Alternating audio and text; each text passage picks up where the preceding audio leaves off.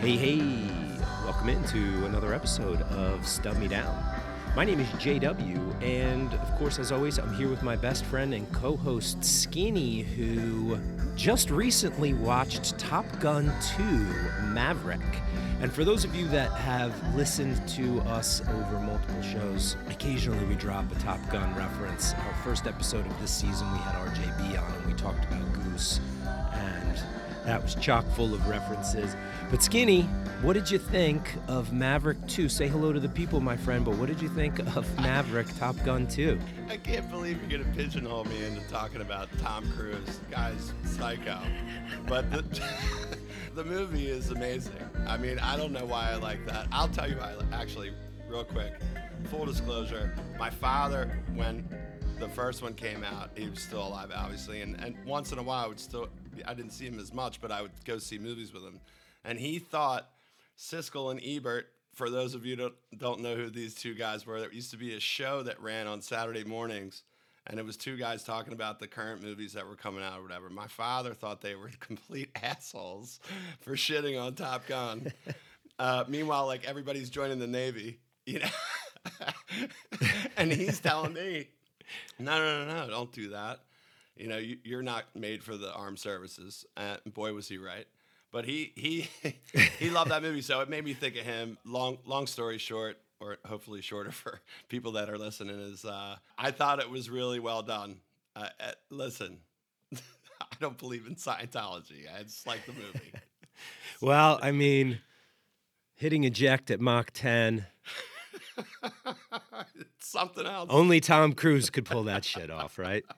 Well, it's good to see you, man. Oh, this is episode four of season four. So we are excited to get into today. We have a great guest with us. Skinny, on the last episode of Stub Me Down, me and my uncle, my uncle John Bodenhop joined us for, I- mean, I don't even know how else to describe it, but uh, intense and personal and emotional conversation about his experience on and after 9 11. He was in the South Tower when the second plane hit and managed to get out. And he talked to us about that experience. We tied it into a show that we saw in New York, Phil and Friends at the Beacon Theater on November 30th of 2001. And that show really, in my estimation, was kind of like a love letter to New York. If you look at the set and different moments of the set and how it was played, we know that George Harrison had just passed away as well. Once you kind of look at it in its totality of the set list, it becomes pretty obvious that there were some pretty significant messages to the city of New York about resilience and community and and know our love will not fade away. I mean, they opened up with a 24 minute version of that.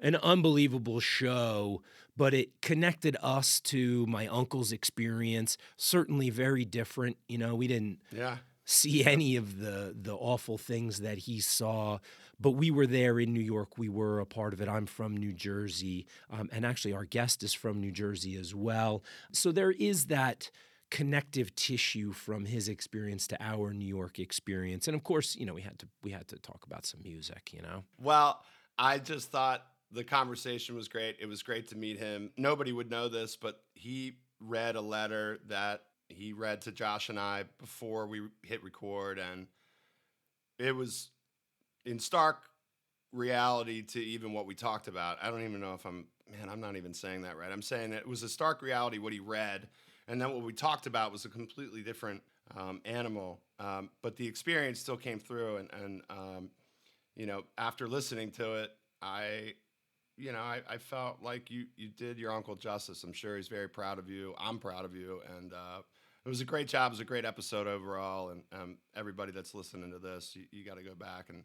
We always promote our old episodes, so please listen to that one. It's, it's really good. So, and the music, by the way, I wasn't trying to say like you know it was a that's what it was was a total themed out you know love letter to New York. I, I agreed with that sentiment when you said it, but I also thought it was some of the best music that they played in that run because now I'm going back actually and listening to that whole run of seven shows. Which when you said that when we recorded, I was like, shit, really?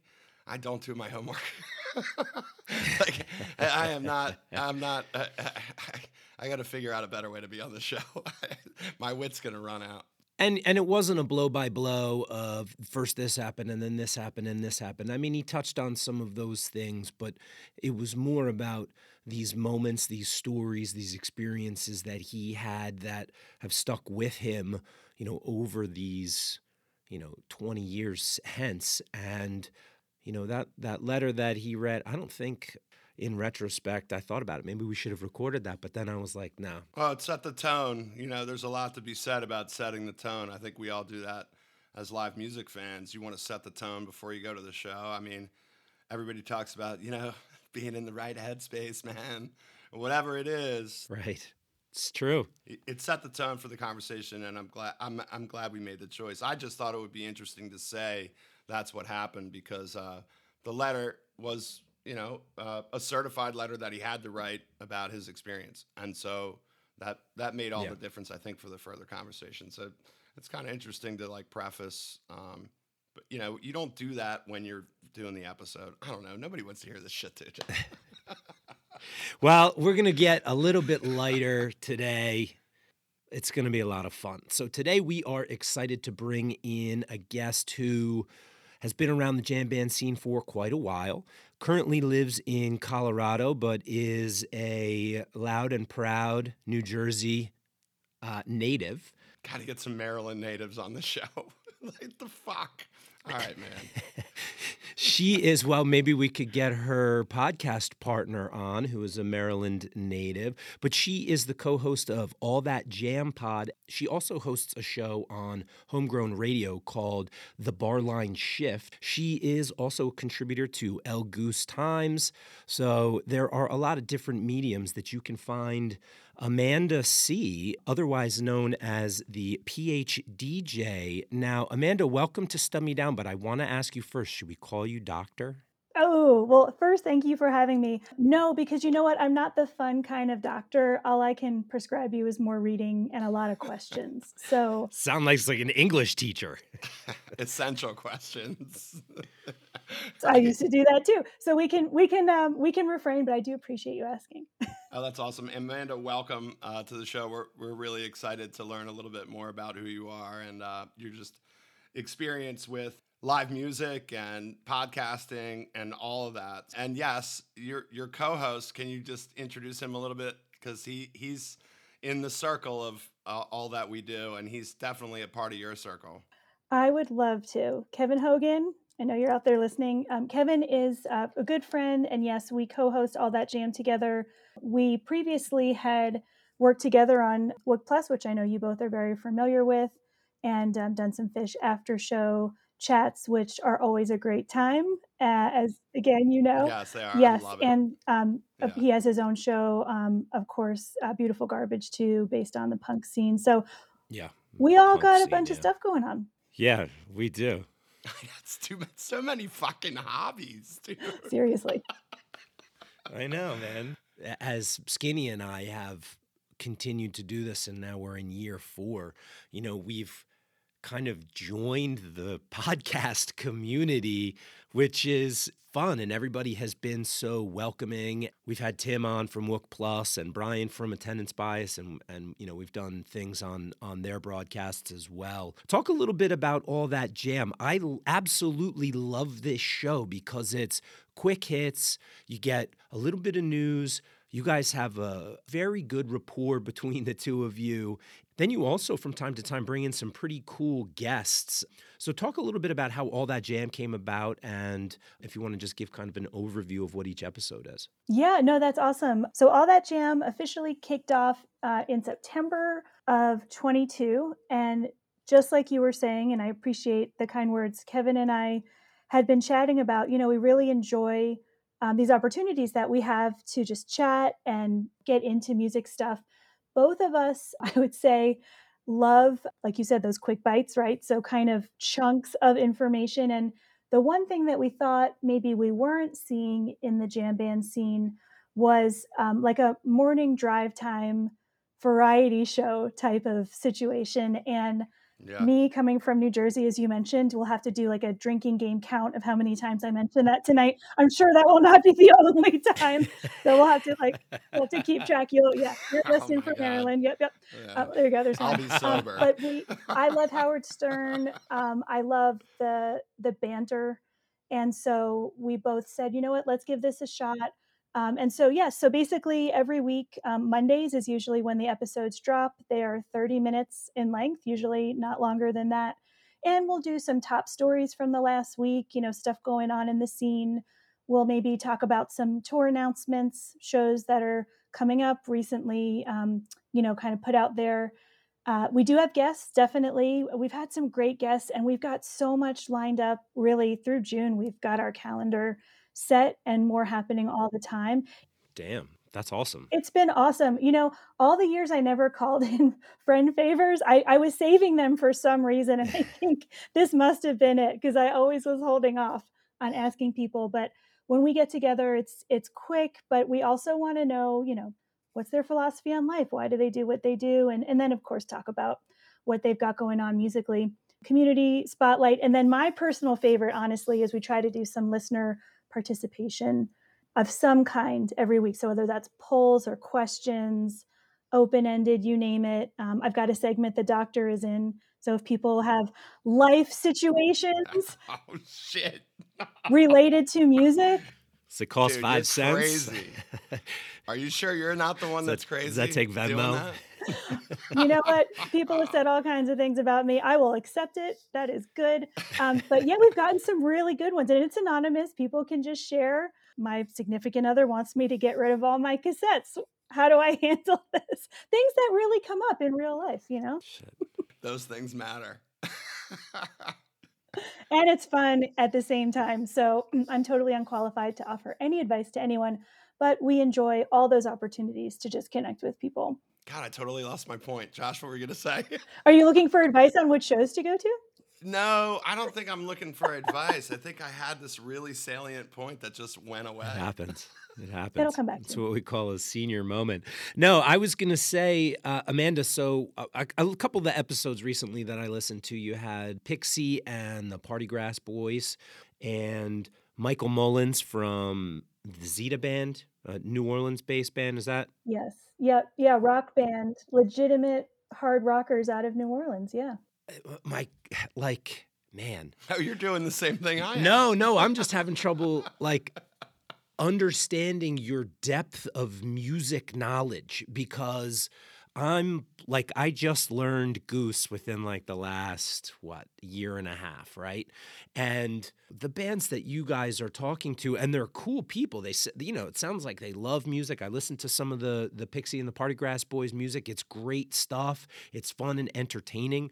But the depth of music that you guys have, and and Kevin as well, that you guys bring to the table, I think is one of the really cool things because it's always in education. I've always picked up something new from listening to you guys, whether it's like whatever's going on in the community, here's the top three stories, or bringing in these types of guests. It's really cool. But is part of that, and I know you're a PhD, but you're also a DJ. So is that like, does that DJ part of you is that you know one of the reasons why you have such an expansive knowledge or is it just a kind of an overall thirst for whatever's out there Oh man, that's a that is such a good question. So, I think if I were to do chicken or the egg, probably the starting point for all of that is I just love music so much. And yes, I am jam band centric and I always have been, but I think that does a disservice to all the music I listened to prior to getting into jam band stuff, which would have been early mid 90s ish. But I had family, older cousins, you know, that introduced me to a lot of great stuff in more of like the the Nine Inch Nails ministry, Midnight Oil thing. I had that phase for sure. mm-hmm. I've always loved, yeah, I've always loved random Yeah. stuff. depeche mode i'm sure was in there maybe a little bit New order in there? New, oh, definitely New Order. Um, Republic, yeah. Um, so my radio show on Homegrown Radio is a very much thematic and also um, was developed to be a lot about international music because I think there's so much out there and it's easy for us to get stuck in not in a bad place, but listening to the things we know we like. And so part of it is a way to continuously push myself. I'll pick a country or, you know, a place, a theme, and then just go haul hog and see what's out there. Like what what fits that brief, right? And so I think that helps on the DJ side because you're just like, oh, oh, that thing. I think I have something that would sound great there, you know, and you kind of just Rolodex Right. it. Yeah, I mean, you have to have a pretty deep base of knowledge to be a DJ, right? I would be like, all right, will a tweezer fit here? you know, like I don't know if I could. And you try to make it work. I, Yeah. Right, I know I know a lot of of music, but to have that type of recall to be like on different situations and on the fly and stuff like that, no way, man. All the different beats. I mean, you know, like Yeah. knowing what rock beat would go with some other transition. That, that's what I was going to say. I guess I was thinking about, I was trying to think about what I was going to ask you, and then I totally forgot about it, which, you know, I may or may not cut. I have that effect on people. It is totally fine. That's awesome. But we we've only had one other female voice on- this show, and I, I thought about this when you were talking, which was, what do you think of the DJ that's doing Grateful Dead? And then also, you know, where do you find yourself? I'm going to talk about this later when we start getting into the show because I'm going to mention dancing. So just giving everybody a little bit of a tease, both genders or whoever you are, like how you dance at shows. So I, I think it'll be funny. But where do you find yourself in kind of this jam band scene? Like, how do you feel about being a female voice? Because I, I love it. And, and Josh and I have talked about it, and we were like, "We- have to do more of it. It just can't be dudes. Dudes are kind of stupid. I'm sorry it took so long, ladies. You know, we're kind of slow on the uptake. Oh my gosh. Um, in our defense, before you answer that question, Amanda, Okay. like, would you like to in our defense. No, I would just like to say that we have tried on multiple occasions to get both of our wives, my wife Megan and Christian's wife Amy, on the show, and they have been reluctant. So, I get that. you know, Totally would understand Uh. that. Yes. So uh, this is probably the world's most boring answer, and there are times where I feel like I I am not a good representative of uh, the female gender. So just know that I don't know if it's the era that I came up in the scene in, or the fact that honestly it was not until probably five or six years after the fact that I ever went to shows with any other women, girls, really, um, which is just honestly the truth. I've never, I never really thought about it as a thing. It wasn't until I was older. So by older, I mean, so I was, you know, 14, 15 when I started going to shows. Um, and it really wasn't until almost toward the end of undergrad years in college where it kind of occurred to me, wow, you know, what's the deal with this? Like, why, why is it like this? So I was always a From Good Homes fan, being from Jersey, huge Railroad Earth fan from day one. That is my family. That's really my music family in a lot of ways. And that's always mm-hmm. been very representative of all ages, genders, you name it. And that's when I started to actually think about it. How come it hasn't been like this? Right? Like why why is that? You know, I I think things have definitely changed over time, which is great. I'm not really sure why things were the way they were at that time, but I'm really glad that more and more you see just a lot of different voices coming out of the scene you know especially on the the jam band side because that's where i where i live like both of you for sure Yeah, amen to that. Because I don't think, I don't know. I, I hate. I'm not trying to just say that dudes are stupid, but you know, they just don't. I feel we're like all very similar. How Yes, that? yeah. I mean, I know that I'm just like I don't know some other dude that's like either ragging or like telling jokes or whatever, just trying to lighten the mood, and that comes across okay. You know, I, I feel like I'm my authentic self, but I feel like sometimes in that crowd of you know, let's face it, like complainers, critics, um, talkers, whatever it is um, in that scene, I feel like that's maybe a little bit of something that I would like to see more. I mean, that's why we talked about it. That's why I asked you. i think you it's know? great no and I, and I do have to give just like a general shout out to you know Phish chicks amazing amazing group the colorado Phish chicks it, i mean we are there for each other there's the mama ragers group i mean all these are very very active goose chicks now i mean just as much and and there's a reason why those exist right and and they have that focus and it's to make sure that we can all connect with each other support each other in different ways and and going back to the dj thing for just a second i can tell you that um, not all but quite a bit of the gigs i've done whether that was like straight up events or weddings you know just different things um, have been because of support directly from Phish chicks and That's and great. outright you know I'm having an event, I need something. And then you see boom, boom, boom, boom, Amanda, hey, are you available? And that to me is is what it's all about. Even just thinking about it. I actually haven't really thought of it that way before, but um, that I think says so much right there. I mean, it's a cool network, you know, and whether it's, you know, it's just another pocket, like, uh, you know, we already mentioned like the podcast community, the network that we have. And then, you know, you've got these, you know, kind of subgroups. You know, you've got the fellowship and you've got Phish chicks and you've got these different groups, um, Groove Safe, and, you know, all of these people that come together around, you know, uh, obviously the music, but then find within the crowd people that are like them. And I think that that's one of the really special things about the jam band scene for sure. I don't know if that necessarily exists in like, you know, the hardcore Pearl Jam fans or Bruce Springsteen or Bon Jovi. You know, the ro- yeah, Bon Jovi, Rolling Stones, right? You know, some of those bands I don't, you know, they don't necessarily have they have, you know, Parrot Heads have a huge community that follows Jimmy Buffett, but I mean, shit, maybe they do. Do they have a a sober group of parrot heads? I mean, I don't know.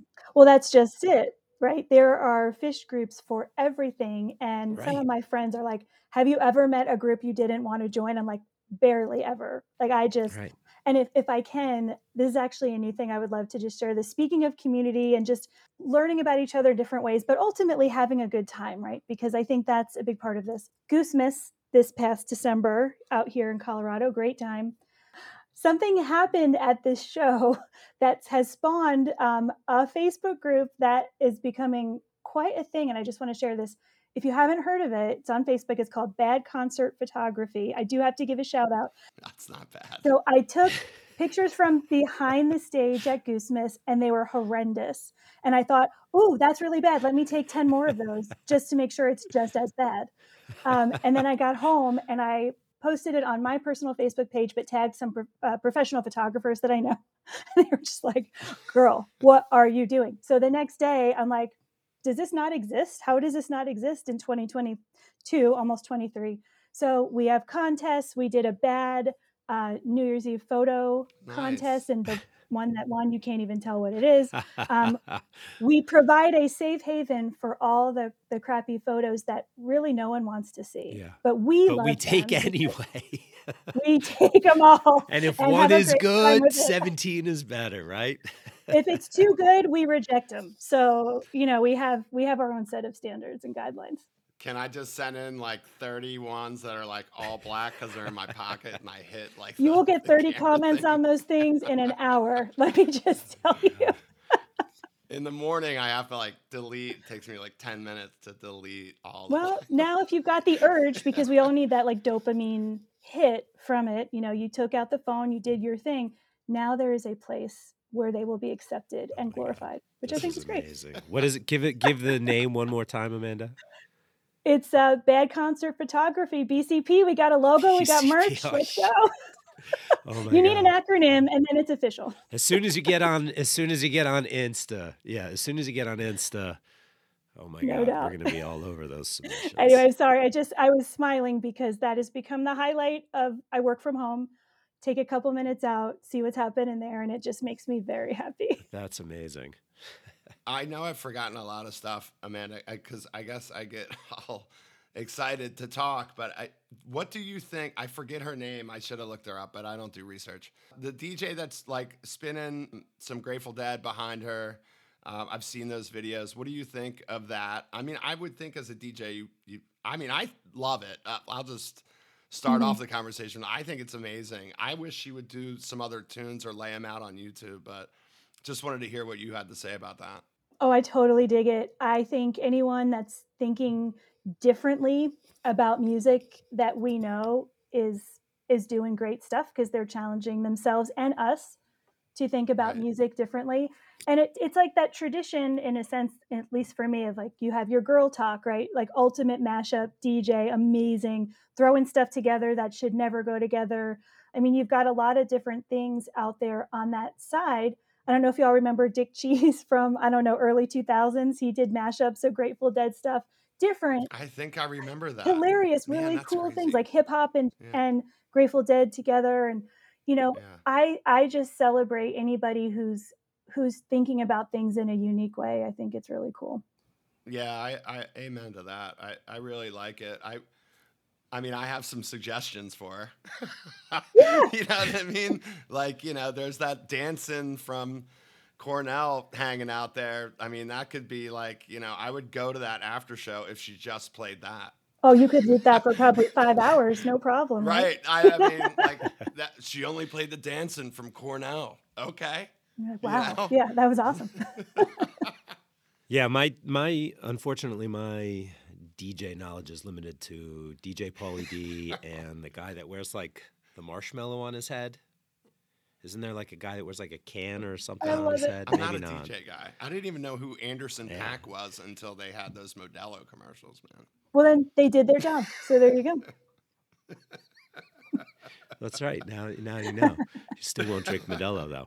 But the the interesting thing is, is that there's there's an actual you know like circuit for DJs to go out and play clubs, and people go to see the DJ. And my you know very limited experience and knowledge is like the DJ's at the bar trying to turn it up, or is at the wedding, or whatever the event is, and is a part of the event, Not but the is event, not the totally. event, right? Is not the attraction. And I think that that maybe is something that has kind of shifted, I you know, agree. more recently, maybe Yeah. the last 10, 15 years or so. And how could I how could I not mention DJ Logic, who for me was the first DJ that I ever really started getting into, and it was actually um, some of the stuff he was doing with Medeski Martin and Wood, who's that's just an obsession of mine forever. Just as long as I've been listening to Phish, been listening to those those cats. I agree, and different kinds of events call for different things.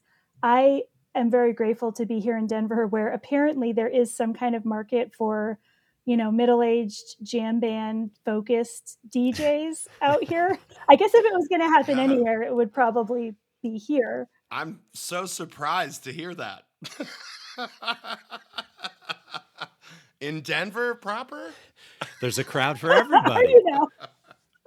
I was just as surprised, trust me. Right. Denver itself, yeah. We don't really do a lot of music stuff out here. I don't know if you know that. It's kind of dry. dry. it dry is well dry. It is dry out there. It's dry, yes, in certain ways. Um, so even like the weddings that I've done have been um, people who are huge music fans, and they're cool with you throwing jams in there and other stuff, and kind of doing your own thing. And that's what would make it like palatable for me, you know, because this is not my full time gig. When things come up, it's great, but um, you know, I want to have a good time too. That's probably really selfish, but No, I that's mean, how I feel about but it. But that's also I I think you're translating that into whatever you're playing, right? And so do you when you DJ, do you like sample in, you know, different jams and you know, like I have, Go tos. yeah. what? Oh, a- yeah, give me give me on- like two of your like. Oh, I'm gonna drop this right here, and the place place is gonna go. Okay. nuts. Yeah, yeah. So speaking of what did I say earlier for all that jam, we like to get people involved. I generally am always asking people, what's your favorite version of this? Or what's the best kind of jam in this song? So in the fall, I had done a set at Meow Wolf out here in Denver as part of their first anniversary birthday party. So they were celebrating one year. Don't ask me how I got on that bill, but it was awesome. And everybody at Meow Wolf is like so fantastic. So I had an hour sometime in the middle of that, I had queued up uh, part of a slow ready jam from Goose, actually, where it gets, it does get a little different tempo. Like it really, if you didn't know what it was and you just heard this two or three minutes, you would never, number one, think it was a jam band, Right. honestly. But two, it fits so nicely with a lot of other music. And so pop that in there and i'm like does anyone know what this is? And i'm kind of wondering in my mind so i'm like this is so great i love this you know? Um, but you you have other considerations right? You have to make sure that the sound quality is amazing because it's coming through legitimate speakers. Right. a lot of this stuff that i had done of course a couple years ago during covid times was outdoors tons of like house parties where there were bands playing and I might be the like set break before after type thing. Another one, I'll just mention one more, was a friend of ours out here, Annabelle Lukens, really, really tight in the music scene, works for Cloud9, has done a ton of stuff. She was having some really great shows at her house. And um, she had JoJo Hermann from Panic do a solo show. And I got to open up for him, which oh, wow. was ridiculously cool. He's such a wonderful human. And um, I definitely, knowing that it was him, I did spend a whole bunch of time trying to find some some panic jams, like little little excerpts there. So I threw a couple in. And then, of course, I'm like, he's over here, and I'm like, does he recognize does he know that? Is he listening? Do you know what beat that was? You know what show it was? I know what show it was. Yeah. yeah. She throwing a coconuts or something? Oh, so That's good, awesome. little, little Chilly Water jam. But you know, it's fun. That's what makes it so much fun. Is you just have all this flexibility and to me, um, that is definitely honoring the music in a certain way. A lot of time and thought goes into that if you're really going to try to put something together that feels right in your own heart. And you have to be confident in that. That's the other thing. If something's not working, like move on, yeah. you know, like read that crowd, figure it out. and, yeah. and you've got to just be really okay with whatever happens there, you know? Yeah. On to the next is a big uh, expression around here at the Stub Me Down house. Completely agree. You got you gotta you gotta know when to hold them and know when to fold them and move exactly. on to whatever no whatever doubt. you think is good. Rest right? in peace, Kenny Rogers. Indeed. Damn. All right. Well, hey, let's talk about a show. So uh, before we get to the stub down, if you are new to Stub Me Down, welcome in. Thanks for joining us. The premise of the show is that Skinny and I have been friends for several decades now. And over the course of those years, we've seen a lot of concerts together. And what we have done is we choose a stub at random from those shows that we've seen, and we use that as a jumping off point to talk about the music, our friendship, the funny things that happen along the way, good experiences, stories, journeys, all sorts of stuff. Today, Amanda is going to be pulling the stub for us, which is going to be awesome. We get to talk about a show that Amanda was at. Skinny, with that, do you have anything else? I don't know. Maybe we should cut the fact that you're asking me if we. I don't have. I already messed up like 13 conversations before we got to the stub down. So yes, I'm good. All right, Amanda, are you ready to stub me and skinny down? Oh, I'm so ready. Let's do this.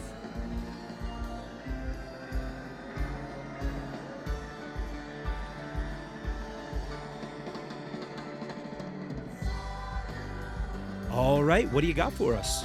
Yeah, so I was really excited um, when when we started chatting about this because a show that I hate to say lives in the shadow of my first show, but that's how it is. The one that I wanted to talk about tonight that I'm stoked for is November 21st, 1997, Hampton Coliseum. Mothership. Yeah. Never gonna never gonna have a problem talking about any shows there. And of course, 1997, look, 97 is like the holy grail of Phish years, right? They played 80 shows in 1997.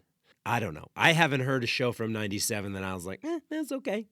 They're all really good. They're, you know, you throw a dart and you're going to find something that you like in any of them. And for my money, this two night run at Hampton was no joke. They played the 21st and the 22nd. They released this on the box set, the Hampton Winston Salem, and then the third show was Winston Salem, which was the 23rd, so three consecutive nights.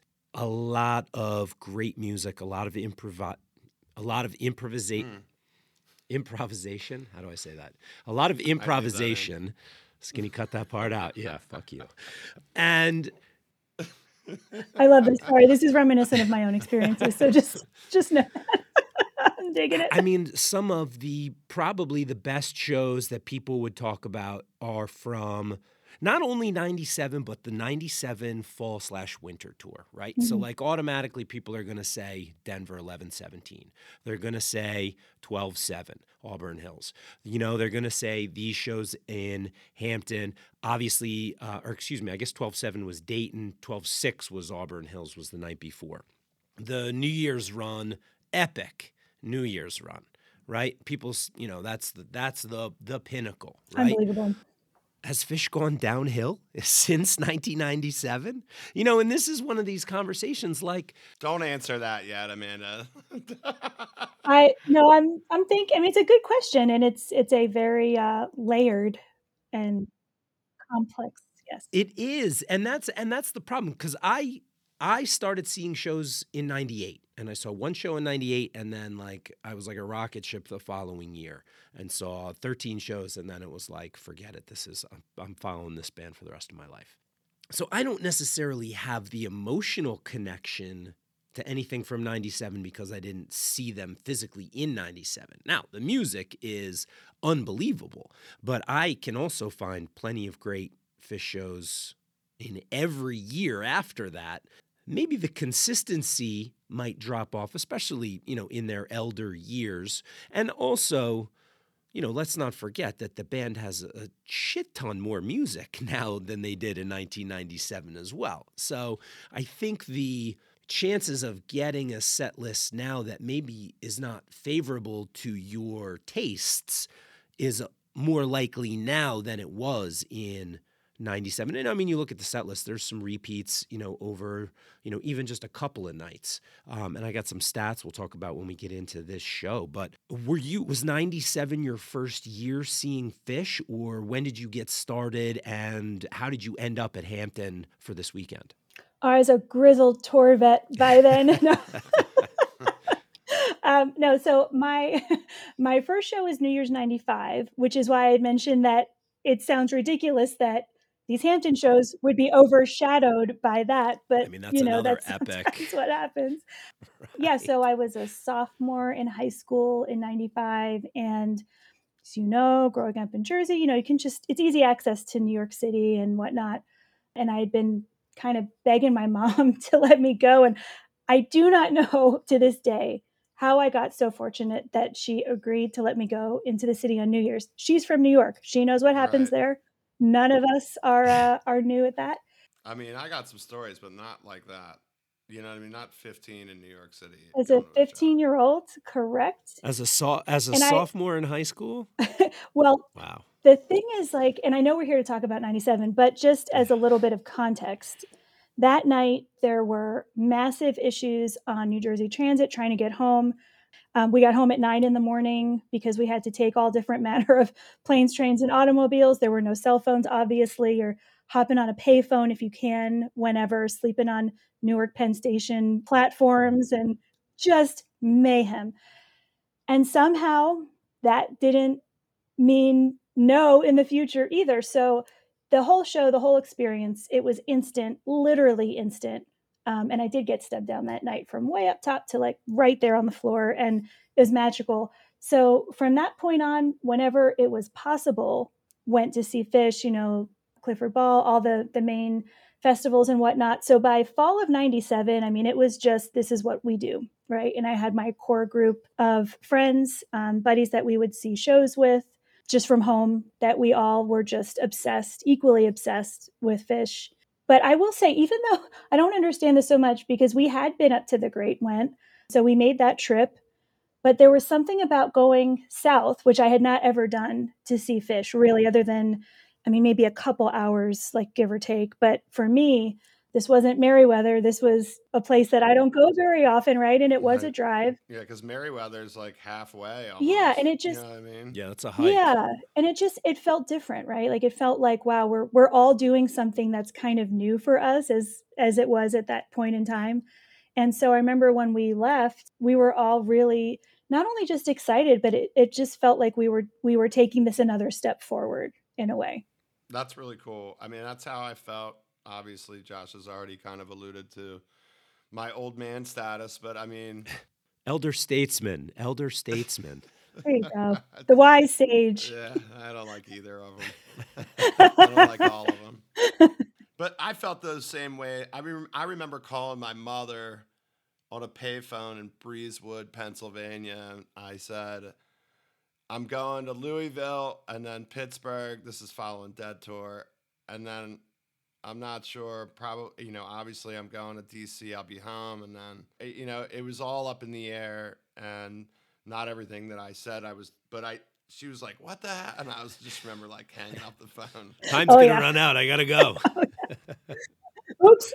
yeah, I don't have a cord. Yeah, yeah, yeah. Like I called you collect. I love it. don't you remember? You accepted the call. Now I'm gonna end it. And it, it there is a certain amount. We've talked a lot about that type of freedom, I think, when people try to connect to the community too. It's the, the freedom within the community to kind of be yourself and and feel that way. That's that's very Americana. When I, I got into them late, which now here it is 23 years later, I got into them late.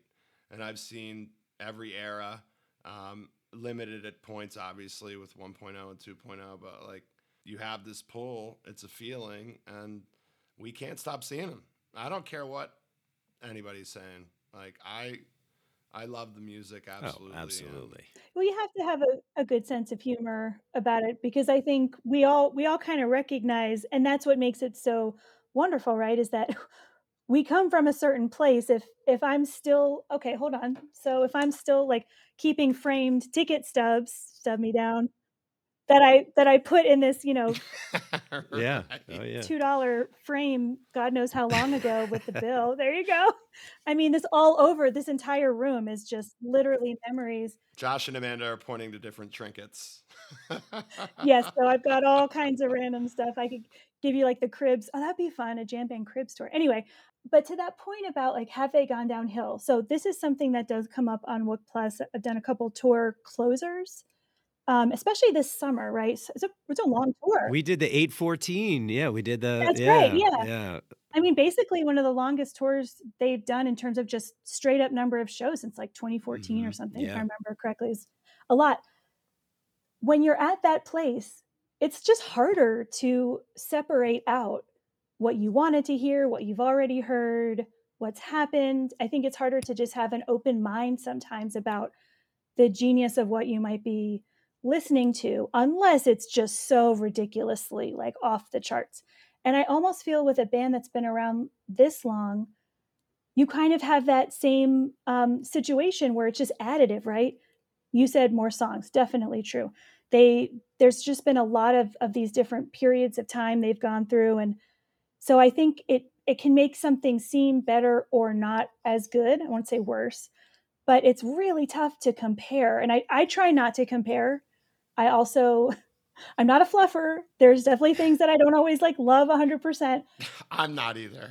I, am a little bit of a fluffer. You have in 97, right? You have this like situation, especially fall 97. It was such a pivotal year. They were in Europe playing at these really unique venues, having those experiences. So many new songs. I think you kind of reference this a little bit, but I mean, okay, let's think. Vultures, Ghosts, Dog stole things limb by limb. I mean, that's there's more than that. Dirt, I think. 97, they debuted a shit ton of music. I mean, they're just unleashing on us. And one thing, and this will maybe come up as we get into the some of the set tonight. What you tend to think about 97 and then maybe more even 98 are these like real bombastic, just grooves and all. But I actually think there was a lot of finesse that occurred with their playing around this time as well lots of shows, but also just a, I don't know if it's a maturing in a way, but there were some really, I called them like delicate as I was listening to this again, like some really beautiful things happening in this swirl yeah. of just laying it down. And I think it was like a, a beautiful, perfect storm of, of everything at once. I think this show is a really good representation of what you just said, right? Yeah. Like there is that finesse, there is that delicate nature to some of these jams where you know you're not necessarily expecting what they're playing and where they're playing it to be played like they're playing it you know oh yeah and it surprised me on some re-listens recently because i'm not going to lie it had been a while since i had listened to the show in its entirety And doing that, I think I came in expecting more of the 98 feel. People talk about it hits you. And I was like, no, no, no, no, no. This, you could see where it's developing, where it's going, right? But I mean, yeah, just so Yeah. so many cool things going on in the show. That's interesting that you said the 98 thing because 98, as I said, 98 was my first year seeing them. And mm-hmm. 98 definitely, if you listen to enough 98 shows, it definitely has a its own sound for that year. I can see some of those same elements in this particular show, more so than maybe some of the 97 elements, you know, the cow funk and you know some of the twang st- type of stuff that they did. So it's interesting that you know maybe they were already kind of starting to transition, but still in the '97 type of feel. Certainly, you get to New Year's. New Year's is very '97 sounding, right? But Mhm. that's that's interesting. That, that makes me think about. I might when I listen to You this. guys should hear yourselves right now. well, we're nerds. Nerd alert. I claimed that mantle many years ago. Um, one thing that is really fun to do, speaking of this, this will cement that that word for me. Um, I love listening to the same song over as many years as possible, and you hear just really cool similarities and these nuances in in exactly what you're talking about. If you find kind of a representative jam or version of a song that's been played, you know, throughout time. And I think, yeah, this is, is a great example of a show where you kind of pick almost anything from it. Yeah. I'm super biased. I'm just going to say that right now, as you'll hear in a No, moment. that, we're, we love that. Okay, good. Uh, I'll I'll feed you into what I thought at first and now where I Mhm. am now, and you know, I'll probably have to pay for that therapy that you were talking about. Just call me, man. Call me. The doctor is in. All right. All right, let's go ahead and take a look at the first set from Phish, November 21st, 1997, at the Hampton Coliseum. This was the third time that Phish had played the Hampton Coliseum. They've played 21 total shows there. And I thought this was interesting. The first two times they played were in 95, and it was October 25th, 1995, and then November 25th. 1995, which seems kind of weird. Like you think about the structure of a, a tour. I, I I looked that up and I was like, oh, that's really interesting. I have been to 13 of the 21 Hampton shows. I'm very proud to say. That's awesome. Yeah. Love the mothership. Uh, general admission. I mean, that's that's probably my favorite indoor venue. Yeah, it's a great thing. Oh, yeah. All right, let's take a look at the first set from the mothership. The band opens up with Emotional Rescue into Split Open and Melt, Beauty of My Dreams, Dog Stole Things, Punch You in the Eye into Lawn Boy, into Chalk Dust Torture, and they close the first set with Prince Caspian. So, I mean, let's just start off right here. Emotional Rescue, Rolling Stones cover. This is the de- debut, the first time Phish has played that. I, and I would have to really, you know, do some do some looking. And they do a lot of Talking Heads, but there's a lot of Rolling Stones influence in Phish. They did Exile on Main Street um, in 2009 for Halloween. There are a number of regular rotation Rolling Stone songs that we see. This is a 17 minute show opening debut. Debut. like, hello. Right. Which seems more like a gag than anything, and you don't realize. This is where I'm just gonna be honest. I was, I watched it on YouTube too. I mean, you know, some grainy video that somebody had on YouTube. Uh, it's really interesting if you want to check it out. So I, I had to check it out, and I'm like, okay, yeah, Phish, Emotional Rescue. I love that song. I mean, I grew up on that song. It was on the radio all the time when it came out when I was a kid. And it's just it's got a certain melody to to it as a Rolling Stones tune that you could say easily it's one of my favorite Rolling Stones tunes. And I'm thinking, okay, this is kind of a gaggy, fishy way to open. And then they mm-hmm. keep rolling with it, which I just found, you know, that's what's funny about these different years about Phish. And now that I'm learning more, I didn't, I, I, I say this all the time, but 2000 were my first shows. And I was kind of on my own hiatus. I hadn't seen anything in a while, and so when I catch up with stuff like that, that I was around, I just wasn't seeing music. I'm like, damn, I should have like went to Hampton. I should have checked out this band. I just wasn't. I just think it's interesting. I, I didn't like it at first. Maybe it was because of the video, but I, I really like what they do with it after they get kind of through the fishy, gaggy part of Mhm. Like about five minutes. It's not that long into it where they they do start Yeah. taking you away from the falsetto and and all of that Jagger. You know, it's it's. Right. I'm trying to think about like what in the world would I have been thinking with that kicking things off in a, like we're saying a year that already had just provided so many wonderful moments and then they pop that on there and like Trey's definitely laughing at different points in time. I remember how could you not? I think everybody was. Sure. The fact that they're able to yeah, they get the lyric stuff going and Mike's doing his thing and then yeah, they really dig in. I mean, that's an amazing song to open with when you think about it. Um, I think it foretold just what kind of show this was going to be. And I did check this out, and I hope to God I'm right about this. But so I think is what 13 songs total. I'm looking at my notes here, which I think is one of the lowest number of total songs played in like a regular two set show, not one that had a weather delay. Oh, that's a good.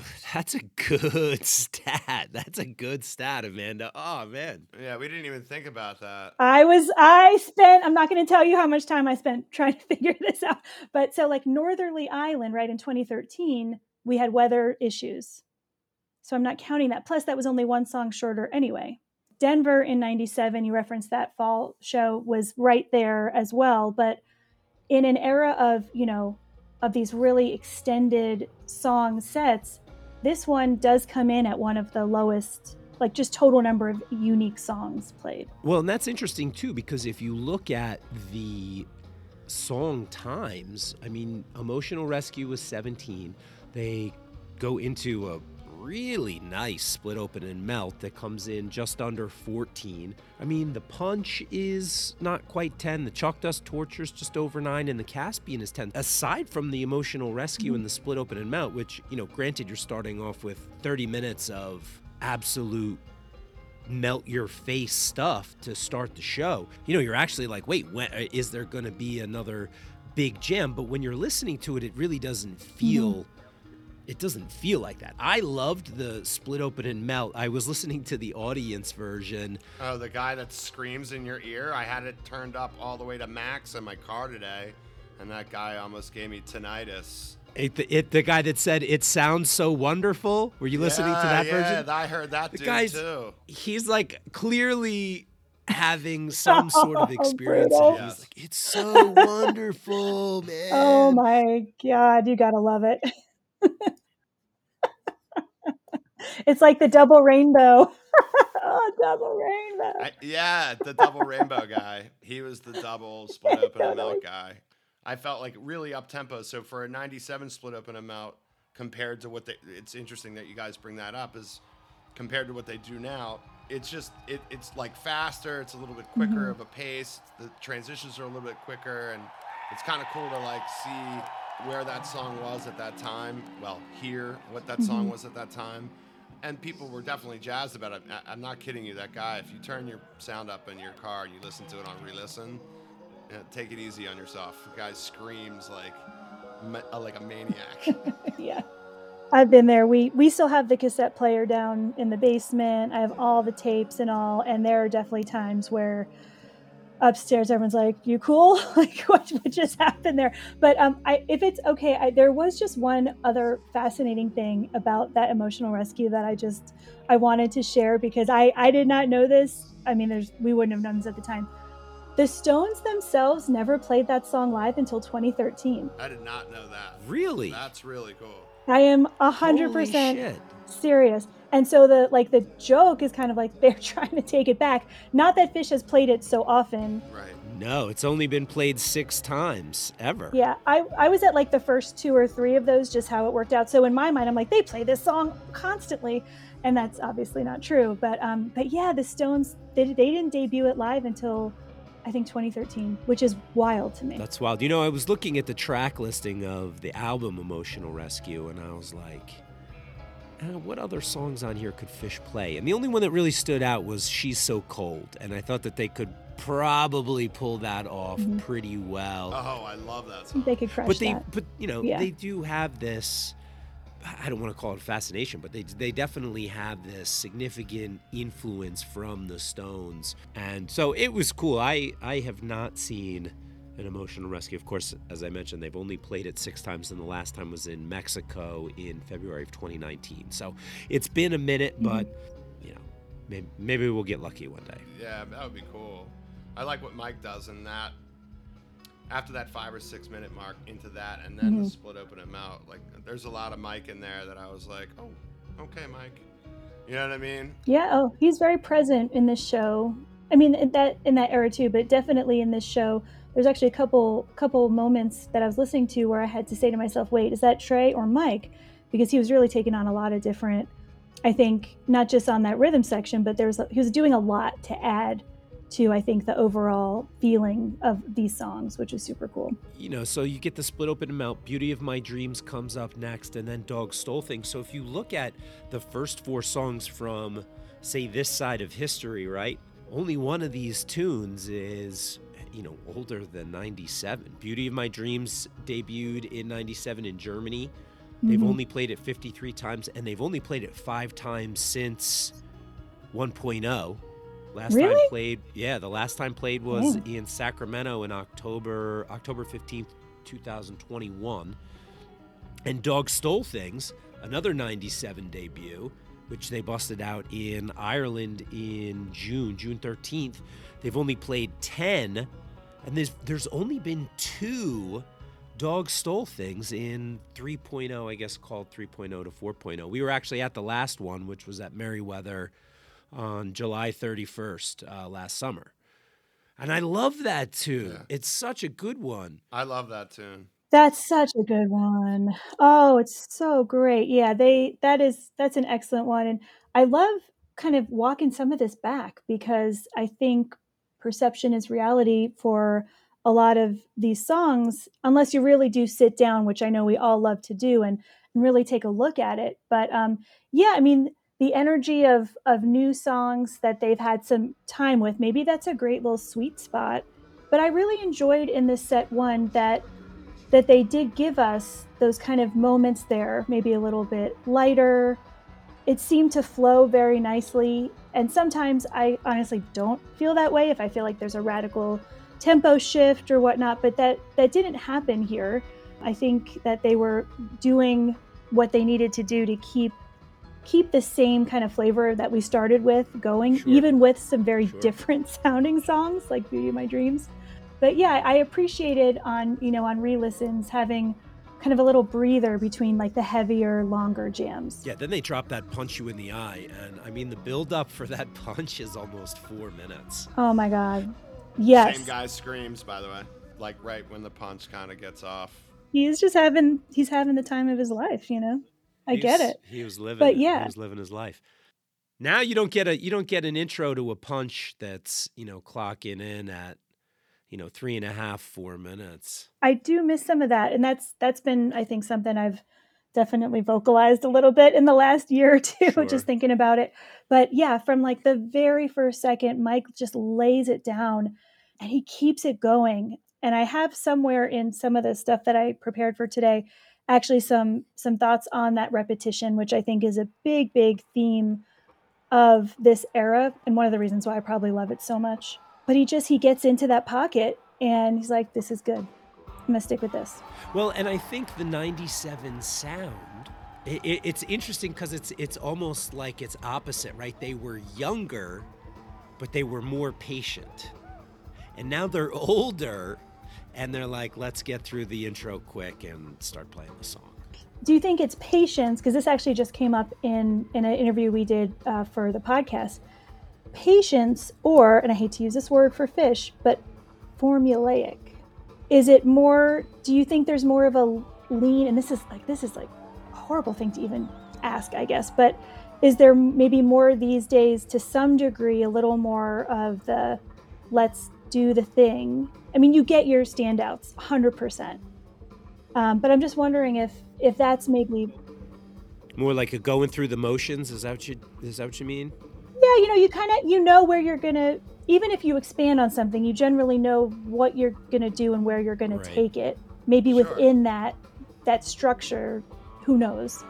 But something like this, which was really different, it didn't seem like anyone was questioning it, right? From from what they were doing. And I loved, I loved, I was trying to think of a way to describe this and I was like failing. But Paige comes in then, it's like a waterfall. I, I like doing this thing with my hands. I'm a hand talker. But She's playing the air pianos, everybody. I believe that's American Sign Language.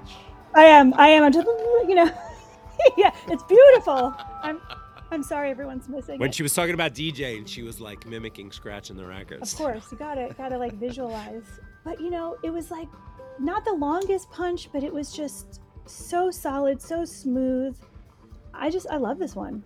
There's a different feeling when they have that longer buildup, and whether it's a punch or a piper or I mean, name a song, if Moma Dance, if there's mm-hmm. that a couple of extra bars or an extra 30 seconds or a minute or they you know they get into it i think it just ratchets up the energy in the room. And then when they finally drop it man it's just every second that it goes longer than maybe what people are expecting i think just adds tenfold to the level of release when they finally you know drop the bomb if that makes sense Oh yeah, you know what's coming, right? And it's gonna happen at some point. Yeah, I totally agree. And very few songs I think could really go that direction the way that that this one could. So it's just really fun to kind of hear that one. I thought you were asking an essential question, Doctor. There's so many, I lose track. Which was. well, I would like to go back to your previous point. Please do. What I was going to ask you, I guess, was uh, you you're thinking that maybe it's less inspiration and more stay on task behavior from Phish lately, because I think really, if anything, from quote unquote the olds, the 1.0ers is compared to now, or some of the combat that you see on social media, Twitter, whatever, about what do you know or I know this and they don't do that anymore. It's it's kind of actually a tired argument because I'm pretty happy the fact that you know they just dropped tour dates and like what's negative about the scene. So Not a thing. right. Yeah. And I mean there are negatives to every situation, but I think what you're talking about is like less less improv improvisational. oh you're having trouble with um, that word too uh, I'm three beers in. That's a tough one. I haven't tried to say it yet, if you notice, I'm st- I'm staying away. I'm gonna figure out another word. All right, less less improvisational, less imaginary, and more formulaic, creatively formulaic. Mm. I- Is that I sound like what that. I mean, Yeah. I wasn't trying to explain it. I was just trying to understand what you were trying to bring because I think at the very base level, people that don't know 97 or they feel almost like anxiety from Mhm. not knowing what they did before and now here they are in quote unquote 4.0 or whatever and they it's almost like you have to be intimidated like you can't just like the stuff i mean Oh, I know. That's silly. it- it's silly because it's just from a construction standpoint. I I have to say, as a longtime listener, I didn't like this first set at first. I said that to Mhm. Josh, and then I listened back to it today, and I was like, "Oh well, mm, the punch." All right, well, Lawn Boy is what it is. I'm sure if I was at the show, I would have a really good time. I would have a laugh. I love that. But then the chalk dust starts to just rip too, and it's some of the Trey that I never heard live. So I'm very interested in what Mhm. he's doing with that chalk dust. Again, the pace is really much different than I know now, or even when I began seeing them in 2000.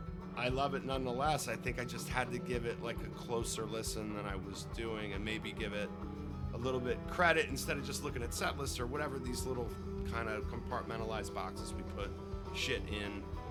And it's just mm-hmm. entertainment. You know what I mean? It, it is, and and so I guess I, I appreciate all of that, and I think so. Going back to like when I was used to teach, my favorite thing, which I always said, is creativity within structure, is where I like to live, right? Because I actually think it sometimes affords you the most opportunity to do some really amazing things.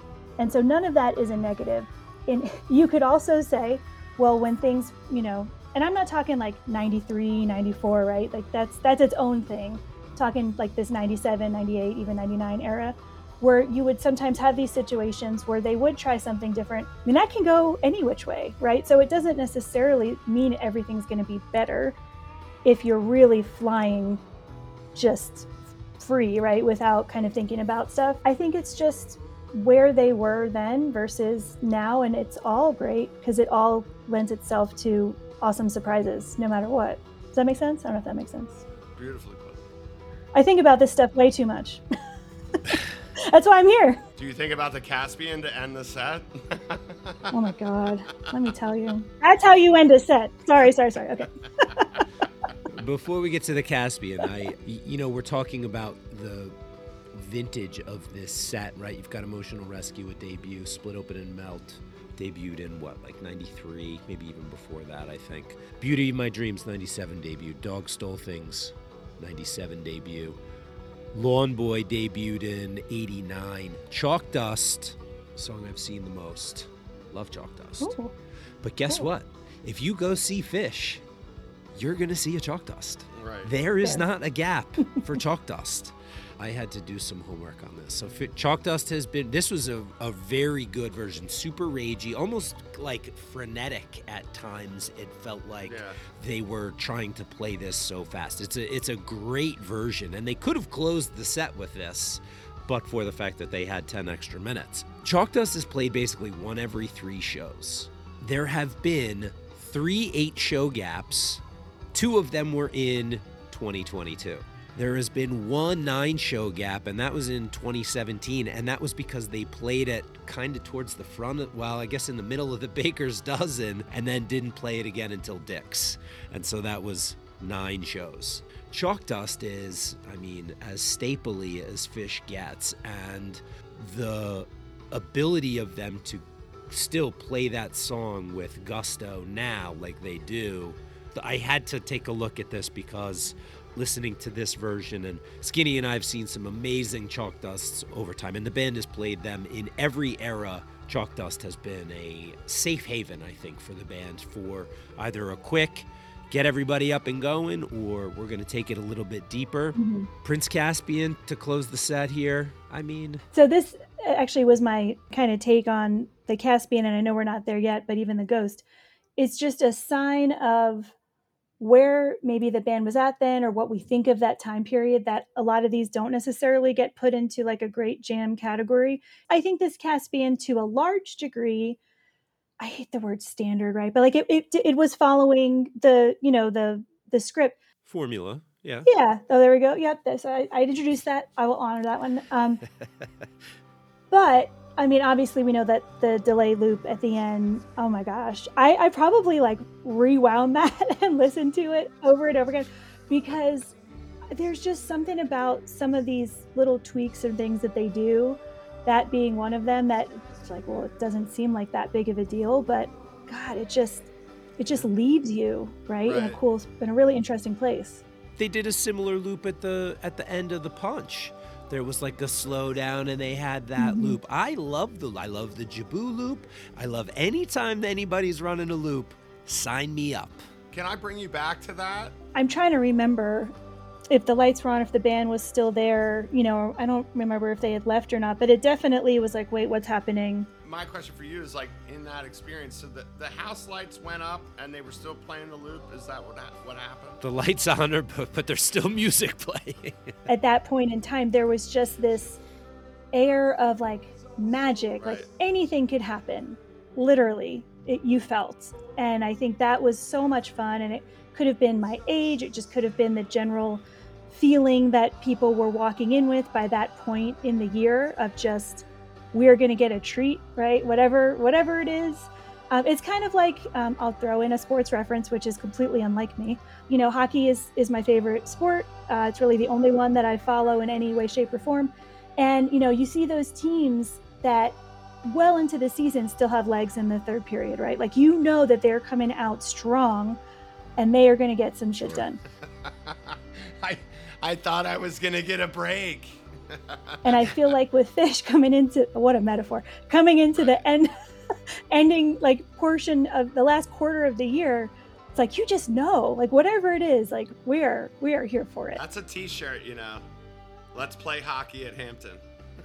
oh man wow you all are pulling some deep stuff out i never would have made that connection but um, in any case we would never have thought that that next set necessarily would end up you know being what it is which is honestly one of my favorite sets i think Well, let's quickly review the first set. So the band comes out. They open with Emotional Rescue. We're at Hampton Coliseum on November 21st, 1997. They go from Emotional Rescue into Split Open and Melt, Beauty of My Dreams, Dog Stole Things, Punch You in the Eye, into Lawn Boy, into Chalk Dust Torture, and a set closing, Prince Caspian. So we get some good vintage stuff there. I think that you would be pretty happy to see a set like this. I'm sure there would be plenty of people that would poo-poo the Prince Caspian in 2023 that would maybe were not in 1997, but nonetheless, very Mhm. strong set. And despite the fact that Amanda, you mentioned this earlier, you know, the beauty of my dreams might not fit if you're looking at this set on paper, right? But when you hear it all together, man, it flows perfectly. That's a very well placed tune. And really, the whole set is constructed well for a eight song set, right? We're not talking about a ton of music here, number of songs wise, but they pack a lot in. There's a lot of energy. And I got to imagine being, you know, at, at a young age, you're in general admission venue there's got to be a little awe factor, right? And then they bust out this second set, and I mean, that's like, I don't even know if I could have comprehended that at my, you know, 16, 17, 18 year old self. Skinny, you want to hit the second set? yeah let's let's get into this Man, this is a lot of pressure. so Phish set two opens up with a ghost into a monster ACDC bag, into a slave to the traffic light, and then ends the set with a loving cup. So that's a four song second set. Now I'm gonna start chasing that. They encore with Guyute, and then that's it. So I mean, a total of five songs from set two and the encore. So I think maybe now I'm chasing like a two song second set. awesome i'm with you man I had to look, sorry, Skinny, to cut you off, but I had to look because the second sets of, and bear with me for a minute, but the second sets from this fall run were, I think, pretty unique compared to what we might see, even in the years that followed, like 98, 99, right? So there were, in this tour, there were three shows that had four song second sets.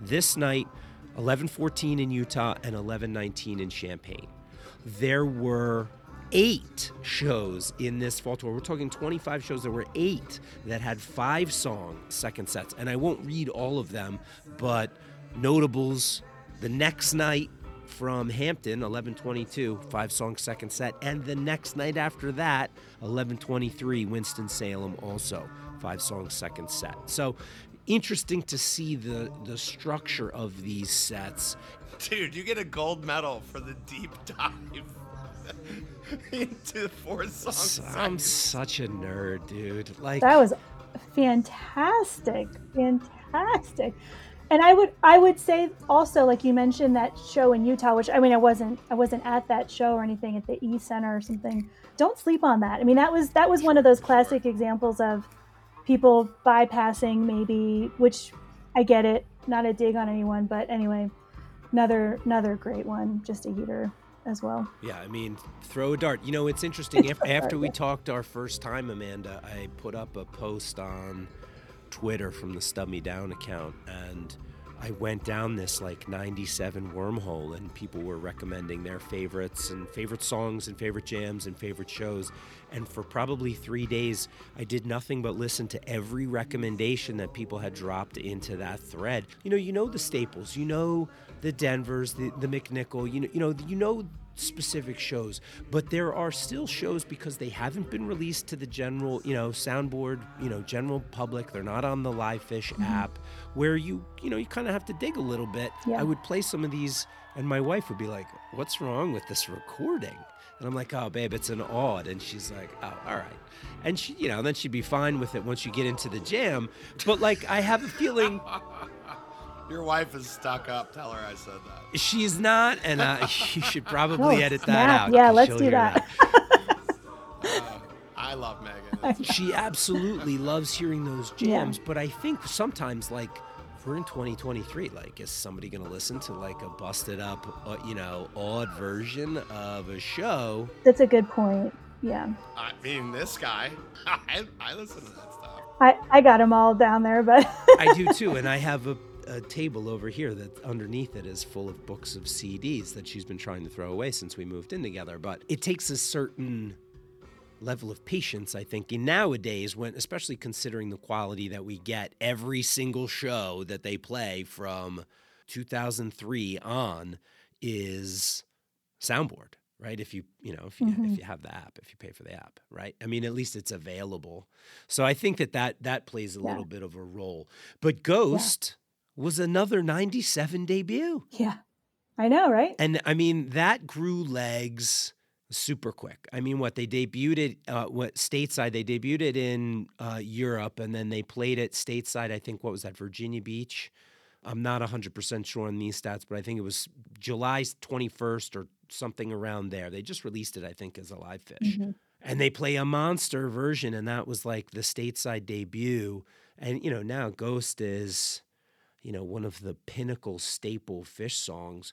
And this is an almost 15 minute version, but it's not necessarily what you would expect from a second set opener. It's not that ragey type of jam. Well, it's it's not, and and like when you put that into focus with some of the other ghosts that had been played before that, or even after, like the Worcester ghost from with that that would have been the New Year's run, I think, was just still like one of my favorites for sure, just because it had that breakdown like jam in it. But they had done a great job in Limestone with it. You know, I think they that was another one that ended up in the Denver show. Maybe I should have picked the Denver show, but I wasn't. That's all good. so good. I could pretend Yeah, I mean, the Denver Ghost is, you know, legendary, right? it's raging. Yeah. So I think when you kind of put all that into some kind of perspective, yeah, I totally agree with you. And like you said, for a set opener, so it's interesting. You know, I think for me, I try these days, I'm challenging myself to try to get a little more meta, which is really hard for me because I'm I'm not sure I know what that means. like t- kind of like take a step back and think of the overall, right? Like the the big picture of Okay. what was going on in this set. The 30,000 foot view? I said 20,000 last episode. Skinny didn't like that. No, I didn't like that. I wasn't high enough. I'm 60,000 with oxygen. Going Mach 10. That's right. I think this was another thing in my listening notes. Kevin would laugh. I did not have a spreadsheet for this, although he likes to he likes to see my spreadsheets when I have them. I mean, it's definitely not listed as one of the better ghosts. I wouldn't I would disagree with that, like at all. Just doesn't really come up. Again, I think that where we were at that point, if that ghost had maybe come in a different year, like who knows, people may have felt even a certain way about it. I think it's tough to separate one thing from everything else that was going on with them at that time. Well, and now I think Ghost has had another resurgence. I, I mean, I just go Mhm. back to the April MSG run. I thought that Ghost was phenomenal. And then I see him later. I can't even name them. I, when's the last Ghost I saw? Whatever, AC somewhere. I'm like, maybe it was AC. And I'm just like, man, are they playing this better than the last better version that I saw? Mhm. So when we go back to that like comparison of different eras or whatever, I mean, it's real. I feel like that is it's really difficult to do any of that. Yeah, yeah. It's mind blowing to try to go back and figure out. I'm just not good at comparisons. I don't know. I felt like that was another just maybe it's also what I listen for. Like I am a rhythm section, love the bass. Like that's my ear is kind of just going to go in that direction. So I felt like Gordon was just getting down with it And then right around seven minutes, there was this really nice kind of quieter looping stuff going on. And maybe I just love that. So, like for me, maybe I'm picking up stuff that I personally really dig. Well, and it was. It was a delicate kind of drop down and kind of led into a little bit of like a blissful, even keel jam. And then, you know, towards maybe around eight ten minutes, they start to kind of ramp it back up a little bit. This is a prime example of how different Ghost can be, right? You look at even a year later, they had a completely different introduction for Ghost. You know, it wasn't the couple yeah. of you know drums and then I think you know it was well a little hi hat and the puts. Yeah, it was right. It was a little bit more, you know, kind of crept up from the bottom and had, you know, a little bit more of a, um, I don't even know how to describe it. A little like bit a more staying power, kind of like through the song. Yeah, methodical. Yeah. Well, that's Fishman. Build up to the beginning of it and i think a lot yeah i mean a lot of it is is the rhythm section but mm-hmm. it just lends and we talked about this with tim from Mook plus like the ghost bracket right and ghost versus reba and stuff like that and how diverse if you listen to 10 ghosts and then listen to 10 rebas you're going to hear probably a lot more variety and a lot more differentiation in the ghost than you would in you know 10 versions of reba Oh yeah, I mean it's it's just not as highly orchestrated, you know, in that way, which I think gives it that ability to go in different directions. I will say on that theme that for whatever reason in my mind, I feel like Ghost is one of the songs that I love hearing descriptions about. Like really like aqua disco. The the terms that have been put out or put forth about Ghost because I what did you just say? Aqua disco? You can quote me. That has been published somewhere. or Not that I didn't say it, but um, just the the ways that people have. Well, like the liquidy feel to it. Like I mean, I get that. Yeah, like if you think about it, it's like okay, I'm I'm down for that. But yeah, maybe I'll have to put together like my top five adjectives that I've heard Ghost described as because they're fun, and I think it just goes to show that it it does a lot of things. It's a utility player, but it also has a ton of flexibility, like you're saying. Yeah, I mean, it can be the starting quarterback too, though. Mm-hmm. You know what I mean? Like it could be. 100%. I I think really we've wrapped up like a, a, lot of conversations about Ghost with like it's all powerful maybe.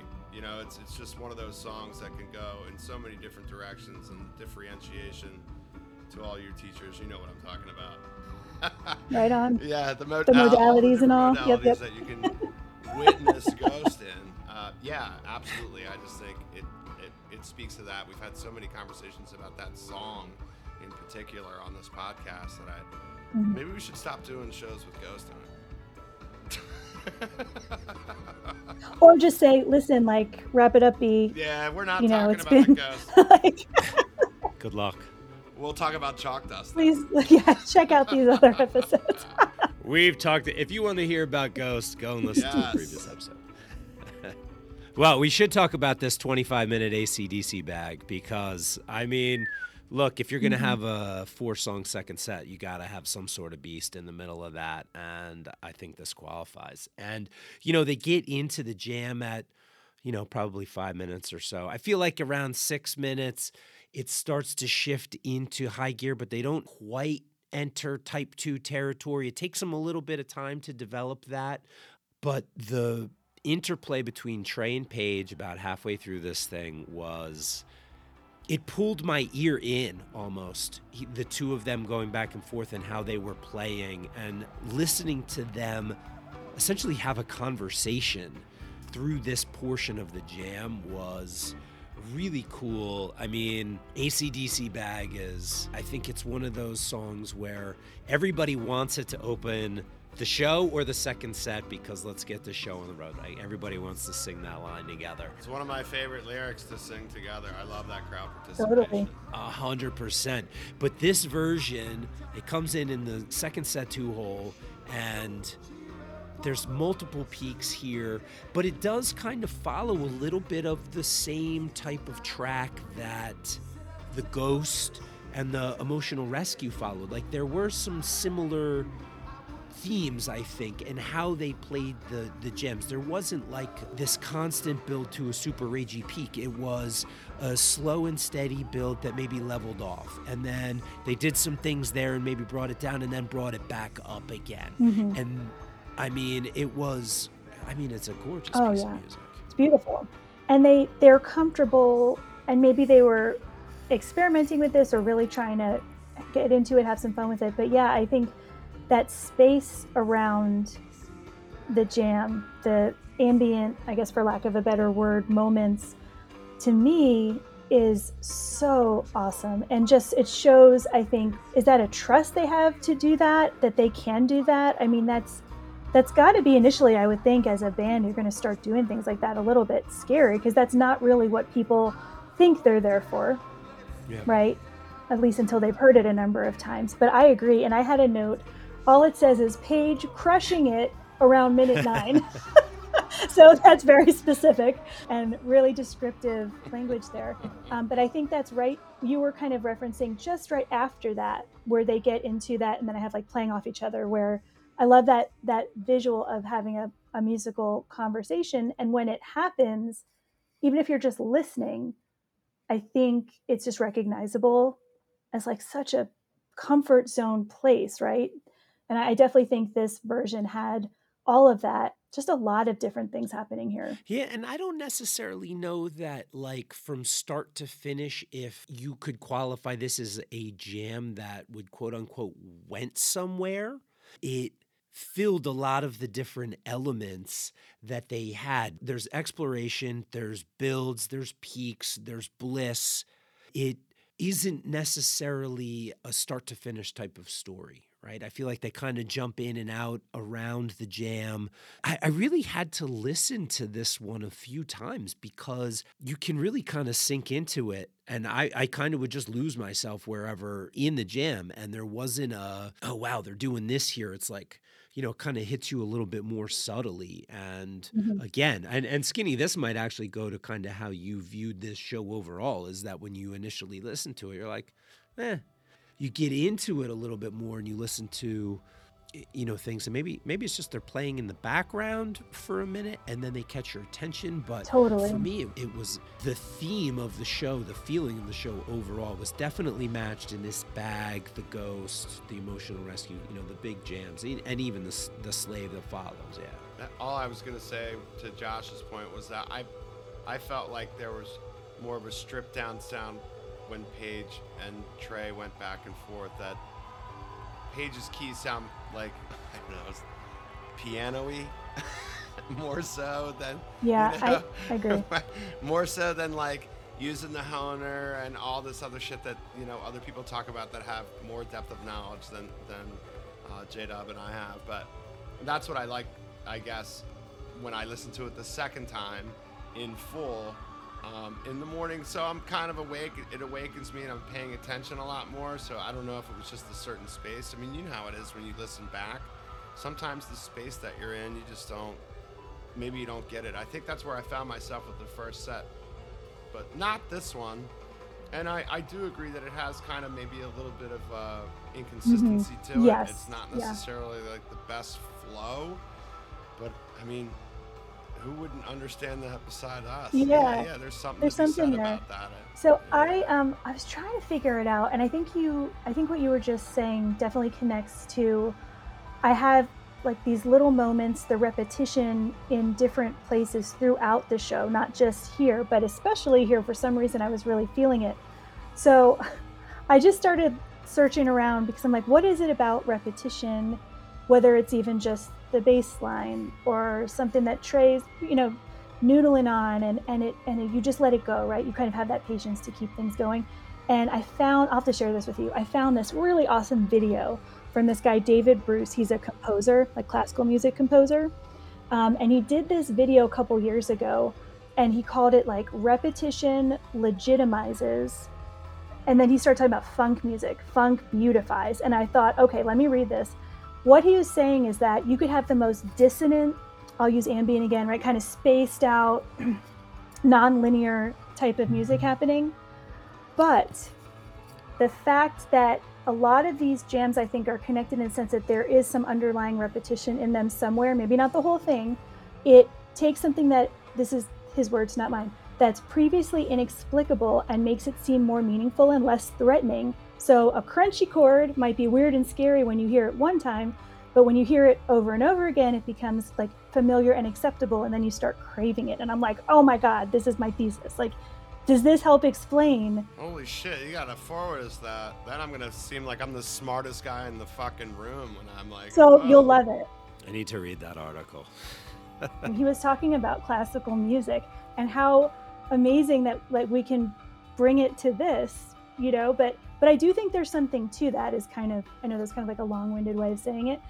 Now I, I really think about that and I pay attention to when do I really feel most like connected with something everyone's going to have a different take on it but for me i think that's what this show does that i like i really enjoy oh that's great and you have a story about the slave too like yeah so i was oh, trying boy. to yeah. imagine what that was like by the way instead of doing Mhm. research i just um, go back to my preschool days and so, as i was listening uh, i was just trying to put myself in hampton coliseum and like uh, what that slave would have felt like for me. So I just want to hear your story. Um, I mean, I know what uh, nobody wants to hear what I have to say anyway. So, i do I do skinny.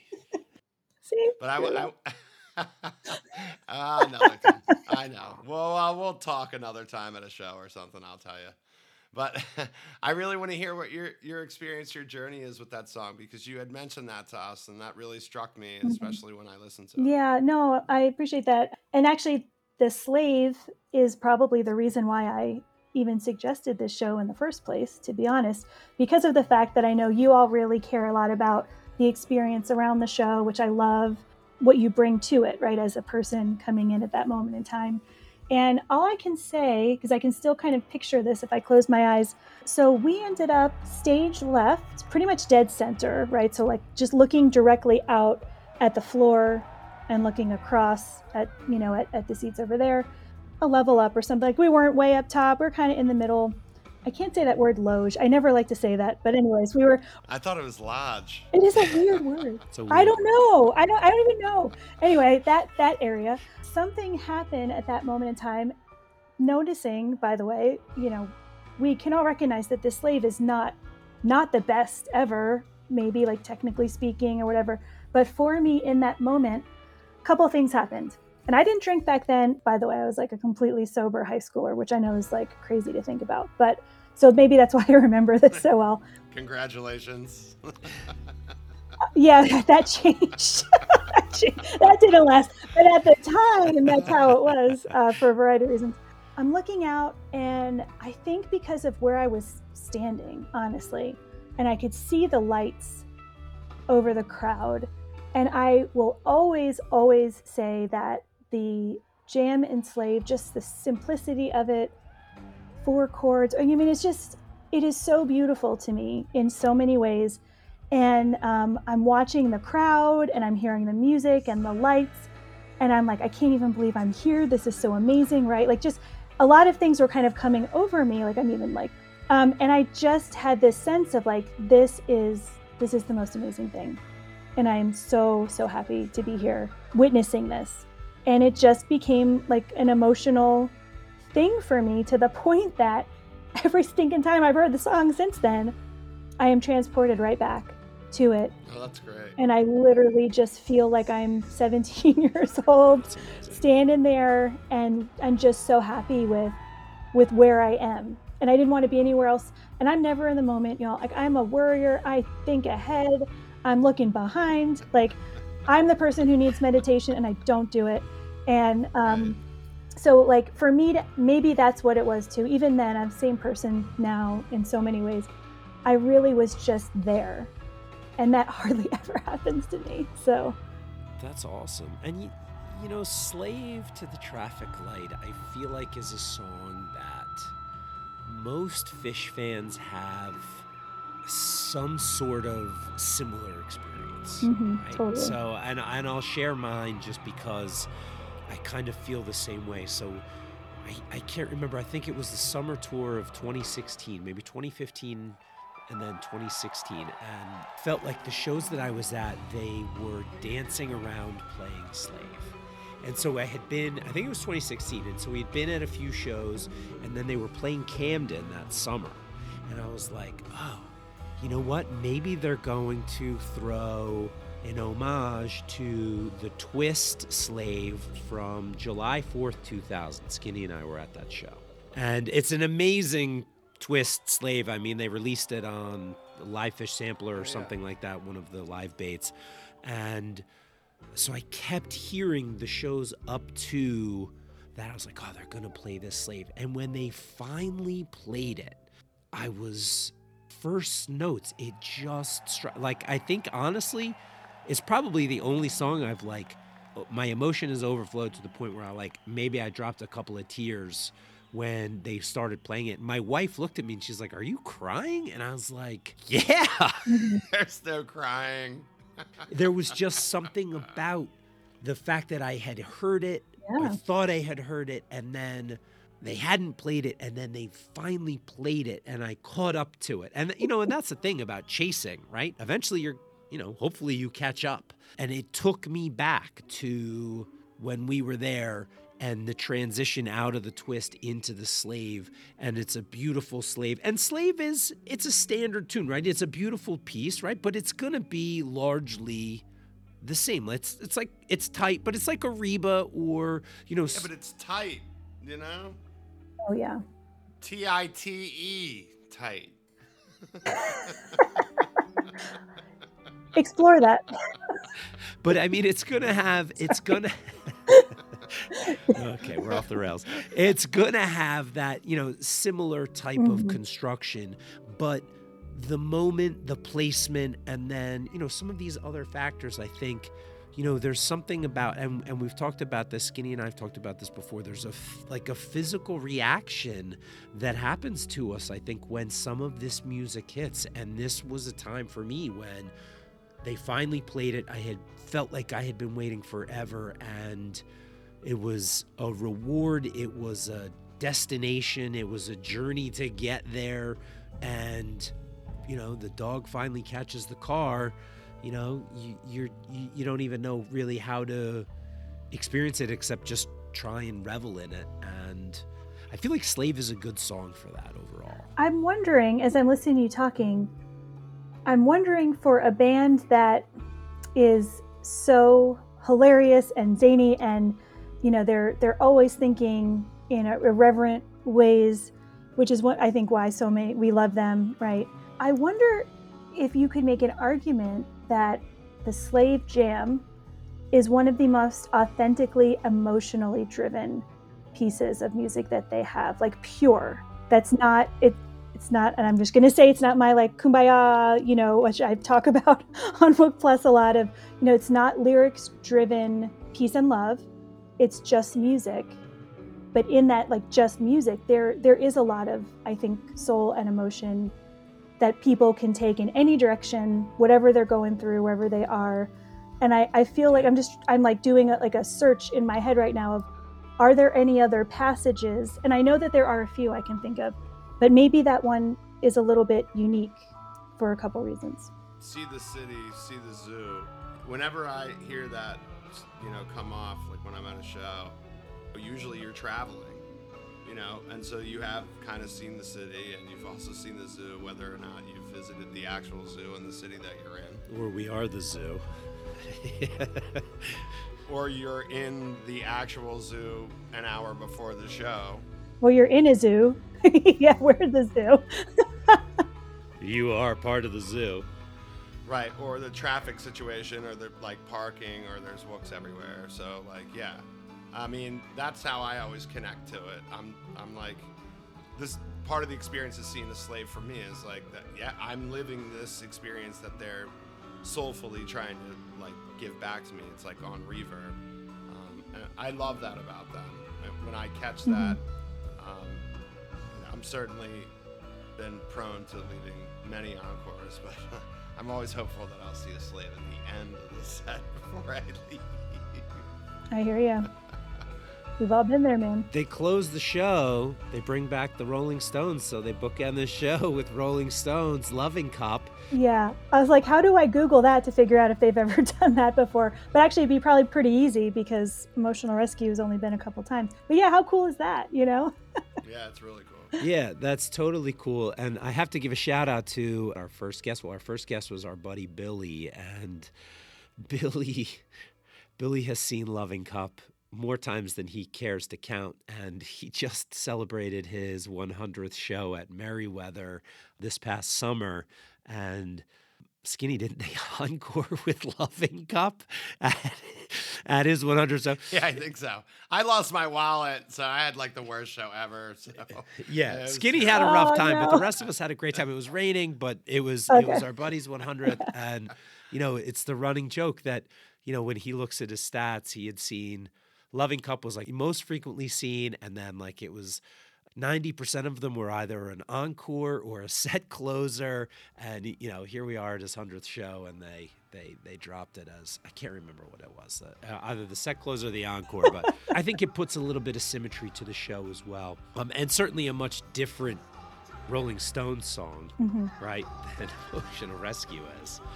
But nonetheless, you know, Loving Cup, I think that's a Rolling Stones staple. Oh, totally.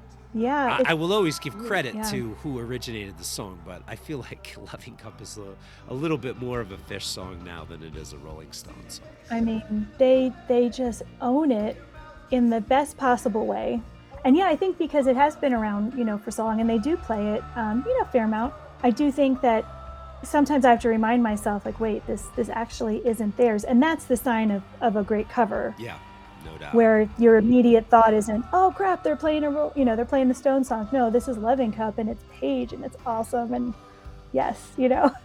well, I like love to push and pull all night. Like that reminds me of like what they do to us. So like when that release comes at the end of a set and you're just I'm raising my arms like I'm at the show right now. So like when you I feel you. When you feel that when they're singing that, like I mean, everybody knows that cover, or pretty much everybody. And if you don't, go listen to it. But it reminds me a lot of the, when the Grateful Dead did like Quinn the Eskimo, um, something like that. Just where you know the white lights come on and, and 50,000 hands go up, and well, not 50,000, but whatever, whatever it is it feels like 50,000 when it happens. Like after the emotion of a slave and then into the energy of a loving cup. I mean, that's why we chase it. It's moments like that, those experiences too, which uh, is really happy to hear your slave experience because I'm sure then right after that with the loving cup, it's yeah. the same.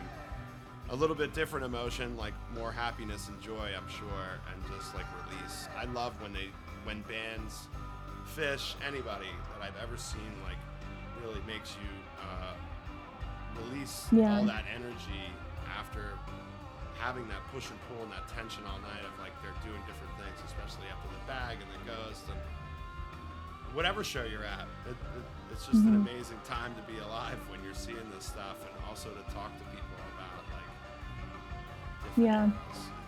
Now I'm gonna probably do the same thing that Josh did. I think over time, I could be mistaken, but I feel like in general, with Loving Cup, even though they probably could do a lot with it, that one has also been relatively consistent in its delivery, which is not a knock on it at all. Because I think to your point, when you do hear it, you're kind of like, oh, I know I'm going to get it. It's going to be awesome, right? Like I'm, I'm here, I'm in. I have to go back and listen. I think it was the Bridge Street benefit show, like the year later from the one we're talking about, where they did there was an acoustic version of it, which is like so different. But otherwise, I mean, I think it's definitely one of your like dependable vehicles, right? Like, and it's I agree, it's it's always great. I definitely enjoy it every time I hear it. So I had to I had to just pull up a couple of quick stats about Loving Cup. Yeah, give it to me. I love it. Sorry. So, Loving Cup debuted in February of 93 in wow. Portland. They've played it 144 times. It's, you know, first set opener, encore, first set opener, second set opener, second set closer, encore, encore, right? So it's, it fills a specific spot of a show. And I think that probably more than any other cover that the band has done Loving Cup has a very specific place in a Phish show. hmm And it's going to be a set closer or an encore. It's not going to be, you know, some sort of mid set, first set, second set. It's going to it's going to close something out because of the nature of the song.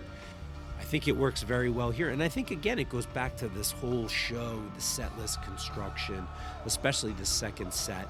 It fits perfectly Yeah. in here. They encore with Guyute, which I I think is funny because Skinny was talking about the Guyute from the MSG run with the Wook Plus guys. Ah, Well, they were talking. Yeah, they were talking about it from 1229. Yeah, and uh, it, yeah, because it was an encore that night, and it they it was butchered. But I mean, and it was. eh, they had some trouble getting through it then. I think I did with Plus that night. Yeah, so I was like, why are they playing this now?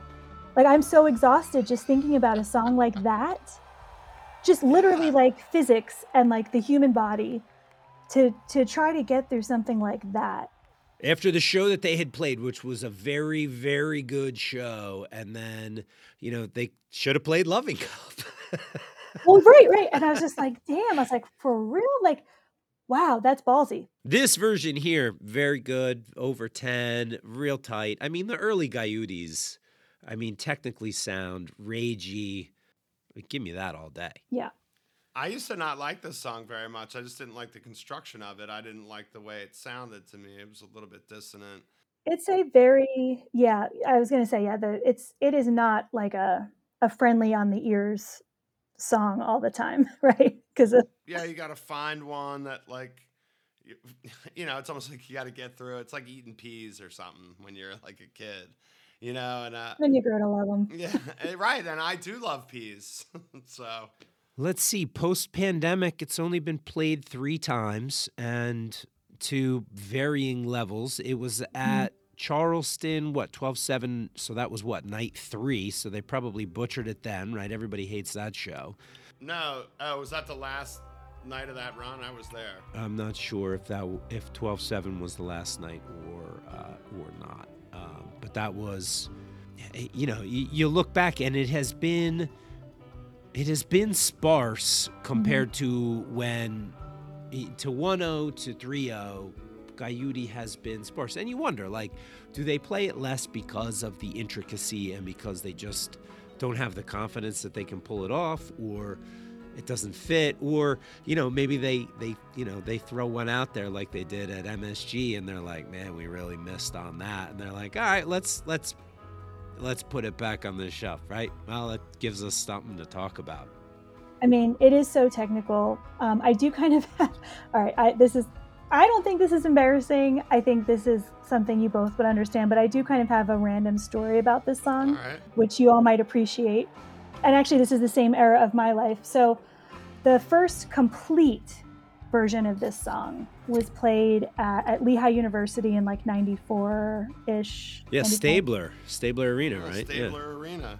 Yeah. Stabler, yeah. That's where I went to college um, as an undergrad. Oh, you went to Lehigh. oh no I did, I did, yes. I was in such like uber obsessive Phish fan mode. By the time that I was finishing up high school, I'd been accepted to Lehigh. I knew I was going to go there. It was the only school I applied to, just the way it worked out. And I, oh my God, I remember this. We're sitting in like science class or something, homeroom, whatever. And the teacher's like, all right, everybody's starting to know where they're going to school. When you do know, like, she had us put something up on the wall, like a bulletin board where we had been accepted, which now, as a former teacher and parent, I'm like, damn, that must have sucked, honestly, for like a lot of people, right? Like, that's that's not really a cool thing to do to a lot of kids. So I popped a piece of paper up there, and of course I could have talked about the engineering school, yada yada. I put first guy in A, and I put the date. Not only That's that, and I was like so proud. I'm like, hell yeah. This chick who I'm not gonna say we were like competing or anything, but I didn't I didn't necessarily think she was going to shows for the music. Let's just put it that way. But that's just my opinion. I don't see her around anywhere in the scene. I don't know if she's still into it. Whatever. She says, not quite under her breath, Amanda is so obsessed. Like literally, she was like, "Oh my god, you know, I can't believe you did that." And I literally turned around and I'm like, "Yeah." right. Well, sorry you're not as cool as I am.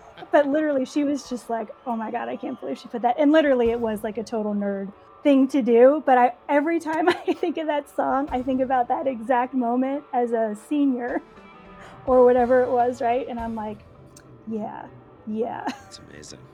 That's a great story. so anyway, it's like just these points in your life, right? I mean, college Right. acceptance, that's huge. And then like nothing can go untouched by this band. Right. Everything is sullied. it is. There's like there's so I will make a connection if there's one to be made. I will find it. right. Please put a Phish handkerchief in my coffin. I mean, there's going to be all kinds of like it's just it's nuts, and that's a perfect example, I think, of not that long after you know the Hampton show where I, where I was in my mindset of various Yeah, things. no doubt. Well, let me read over the second set once again from the Hampton Coliseum.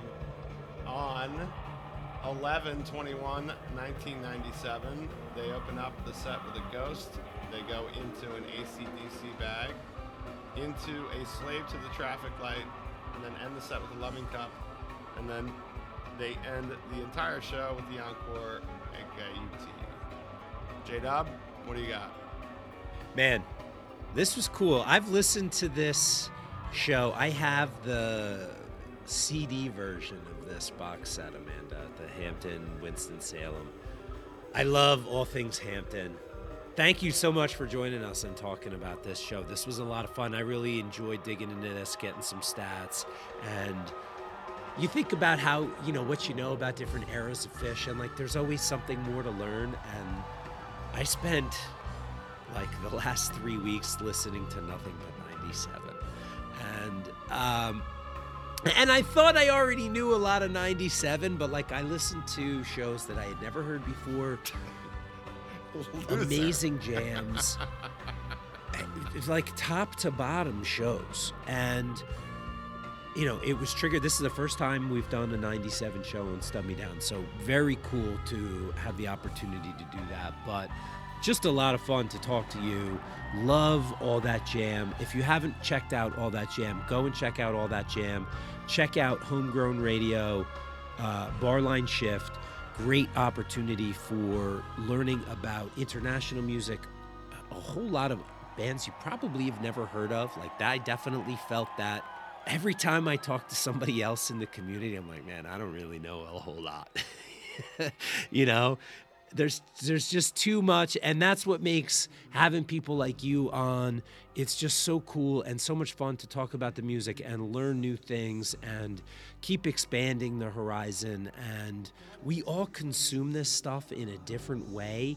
And to hear how people come to the table and what they bring to it and your experience as a DJ and the music that you know because of that and how you bring this stuff in it's just so cool. And we're just so grateful. Thank you so much for for joining us. We're so happy to have a new friend, and hopefully we'll be out at Dick's in September. We'll, we'll, rage it. I hope so. I hope so. And honestly, the pleasure's all mine. If you couldn't tell, I love to talk about this kind of stuff. just a little bit, just like a teeny bit. You know, the opportunity to do this and really dig in, I think is it's the best. So, you know, thanks thanks to you for hosting this kind of forum where we can do that and also, you know, really get into just the community and like the world surrounding all these experiences too. It's pretty awesome. Oh yeah, no doubt. Yeah, absolutely. Josh is kind of like that girl in high school. Her name's Corey. Just so you know, yeah, I remember her name still. Oh, Corey's nickname was JW. He's a little obsessed with his stats. Uh, Amanda, thank you so much. You know, just to get to meet all of us. I think I was going to think about this original idea, but I lost it somewhere in the sauce in the beginning and, and tripped up on it. But maybe like soon all of us can get together like podcasters and do our own thing and um, maybe maybe all get together we'll have to reach out to each other about something stupid like that because it, will probably be stupid but i'm sure it'll be a lot of fun it'd be super fun. We we all genuinely get along and have fun, and I think we all respect each other and what we bring to this, and that's pretty awesome. yeah no doubt thanks again I mean, we're all here for for the, the same reason, right? Amanda, quickly um, give uh, where people can find all that jam and Barline Shift. Cool. Yeah, thank you. Um, so all that jam is available wherever you get your podcasty things. So your Spotify's, Apple Podcasts, um, and the website for that is allthatjampod.com. I think we were able to get that handle on every social media site too, which gotta try and scoop that shit up, right? you got to do it like right away. Crazy to think about. I know. I was like, we got it. We got it. Crazy. And then Barline Shift through Homegrown Radio. I would say the easiest place to find it is probably um, my website for that, which is the phdj.co. Um, that's internet based through TuneIn Radio. And that one is just, that is a magical mystery tour. They let me do whatever I want every week, and it's pretty awesome. I need a job like that. Yeah. That's awesome. That's awesome. I will also mention because we've talked about this on previous episodes. Skinny and I, more me, but Skinny also. He's he's a junior hat guy, but I'm a senior hat guy. We we love hats. Amanda, you can't see it, but she's wearing a very cool hat that says Taboose from the Trey and Goose tour. Um, and you also have the Maduvan hoodie. That's the uh, Mandalorian. Tell us where you got that stuff because I, I want to know. Definitely happy to share links too. Yeah, so Goose Band Memes did this Taboose hat. Super talented. And I will say, I'm, I'm a big hat wearer. Even my Bitmoji, I don't know if that's dating me to say I still have a Bitmoji, but is wearing a little baseball cap. So, like, that's just my thing. Instant great fit. So, just that's always nice when you get a new cap and you're like, oh, this feels like I've had it forever. Um, and then the sweatshirt is um, Jive Goose on Twitter big, big uh, in the scene. He drops these every so often. I don't know if they're always available, but um, I mean, this I've been wearing this so much; it's got like bleach stains on it. It's like it's it's well loved. But I'm a big hoodie person too, so I'm wearing my uniform for you all today. right on. Definitely. Well, we love good gear. I mean, look, it's part of our nature, right? Everybody's got to wear lot gear. We are so appreciative, Amanda. Thank you so much for joining us today on Stub Me Down, talking about Phish from Hampton, November 21st, 1997. If this show was out there, just soundboard quality, do yourself a favor. Go and listen at least to night one and listen to an odd version. And I, you know, I don't encourage people to do that very often, but I think every once in a while, you know, especially if you're a little bit younger, and no offense to you if you're a little bit younger, that's totally cool. I'm glad you're a part of the scene. But some of us learned this band listening to you know the band essentially through like a cup against the wall in some of the recordings that we had and uh you know eh, respect your elders and and understand maybe what they had to what they had to deal with before y'all got these luscious soundboards of every single show that's ever been released. No Googling anything. They're, you know, just nice, quiet, dark space. Turn that on and then see yeah. see what happens. You you might doubt. love it. Like no who doubt. knows? I love a crispy, like a, you know, that like analog sound is just like one of my favorite things. There's filters for it. You know, people people enjoy it. Yeah, yeah. yeah. Sometimes you know, sometimes you sometimes you can really get into it. Well, as Amanda's talking about gear, we want to give a shout out to our friends over at the Lot by Primal Soup. Skinny, I don't know if you saw the Instagram post, but I just got a new Phooty kit. That's P H O O T Y kit, and it is Team USA, but with a Grateful Dead tinge. I'll tell you what, that is a money looking Phooty kit if you are not familiar, they have all sorts of Phish songs. They come in what we Americans call soccer kits. It's a jersey. It looks cool. You can customize it. Matt over there is awesome to work with, very communicative. He will take care of you and make sure you get what you want. So, The Lot by Primal Soup has a ton of great stuff. You're not always on tour, but you can always shop the lot. And speaking of goose stuff, so our friend Scott Mitchell over there at Phan Designz, P H A N D E S I G N Z. Everything is cooler with a Z. He's got tons of stuff too: hats, shirts, sweatshirts, all kinds of cool stuff from all over the jam band scene. Scott's just tearing it up over there, and he just sent us skinny those pretty badass tweezer hats. Oh, oh yeah, yeah. Right. So uh, we just got his his new edition tweezer hats. He he hooked us up with those. Um, we're gonna see him at a bunch of shows this summer. He's gonna be at the Peach with his wife Casey, and we're really excited to see them. And we're seeing Goose up at the Met. So there's plenty of stuff going on pretty soon. I'm really looking forward to the spring. As probably everybody in the United States is, we need some new beginnings right now. A little little bit of warm weather. We it was 69 today. Oh my God, such a middle school teacher. he said that. Teacher. Uh, 68, 68 today in in Maryland. So, you know, we're excited for spring. You know, check out Scott over there at Phan Designz. Uh, we love him. Right on. And if you did not see Phish just dropped their tour dates by the time this is released, I'm sure everybody will be arguing over um, the tickets that they didn't get and complaining about the people that got tickets that aren't going to shows. we'll see you on tour. Hey, thanks so much for listening to Stub Me Down. Amanda, thank you so much for joining us. We are always happy to have new friends come on. If you want to follow us, you can check us out on the socials. We are on Twitter at stub underscore me underscore down. We're also on Instagram at the same address, stub underscore me underscore down. And even though Skinny's never looked at it, we also have a Reddit page.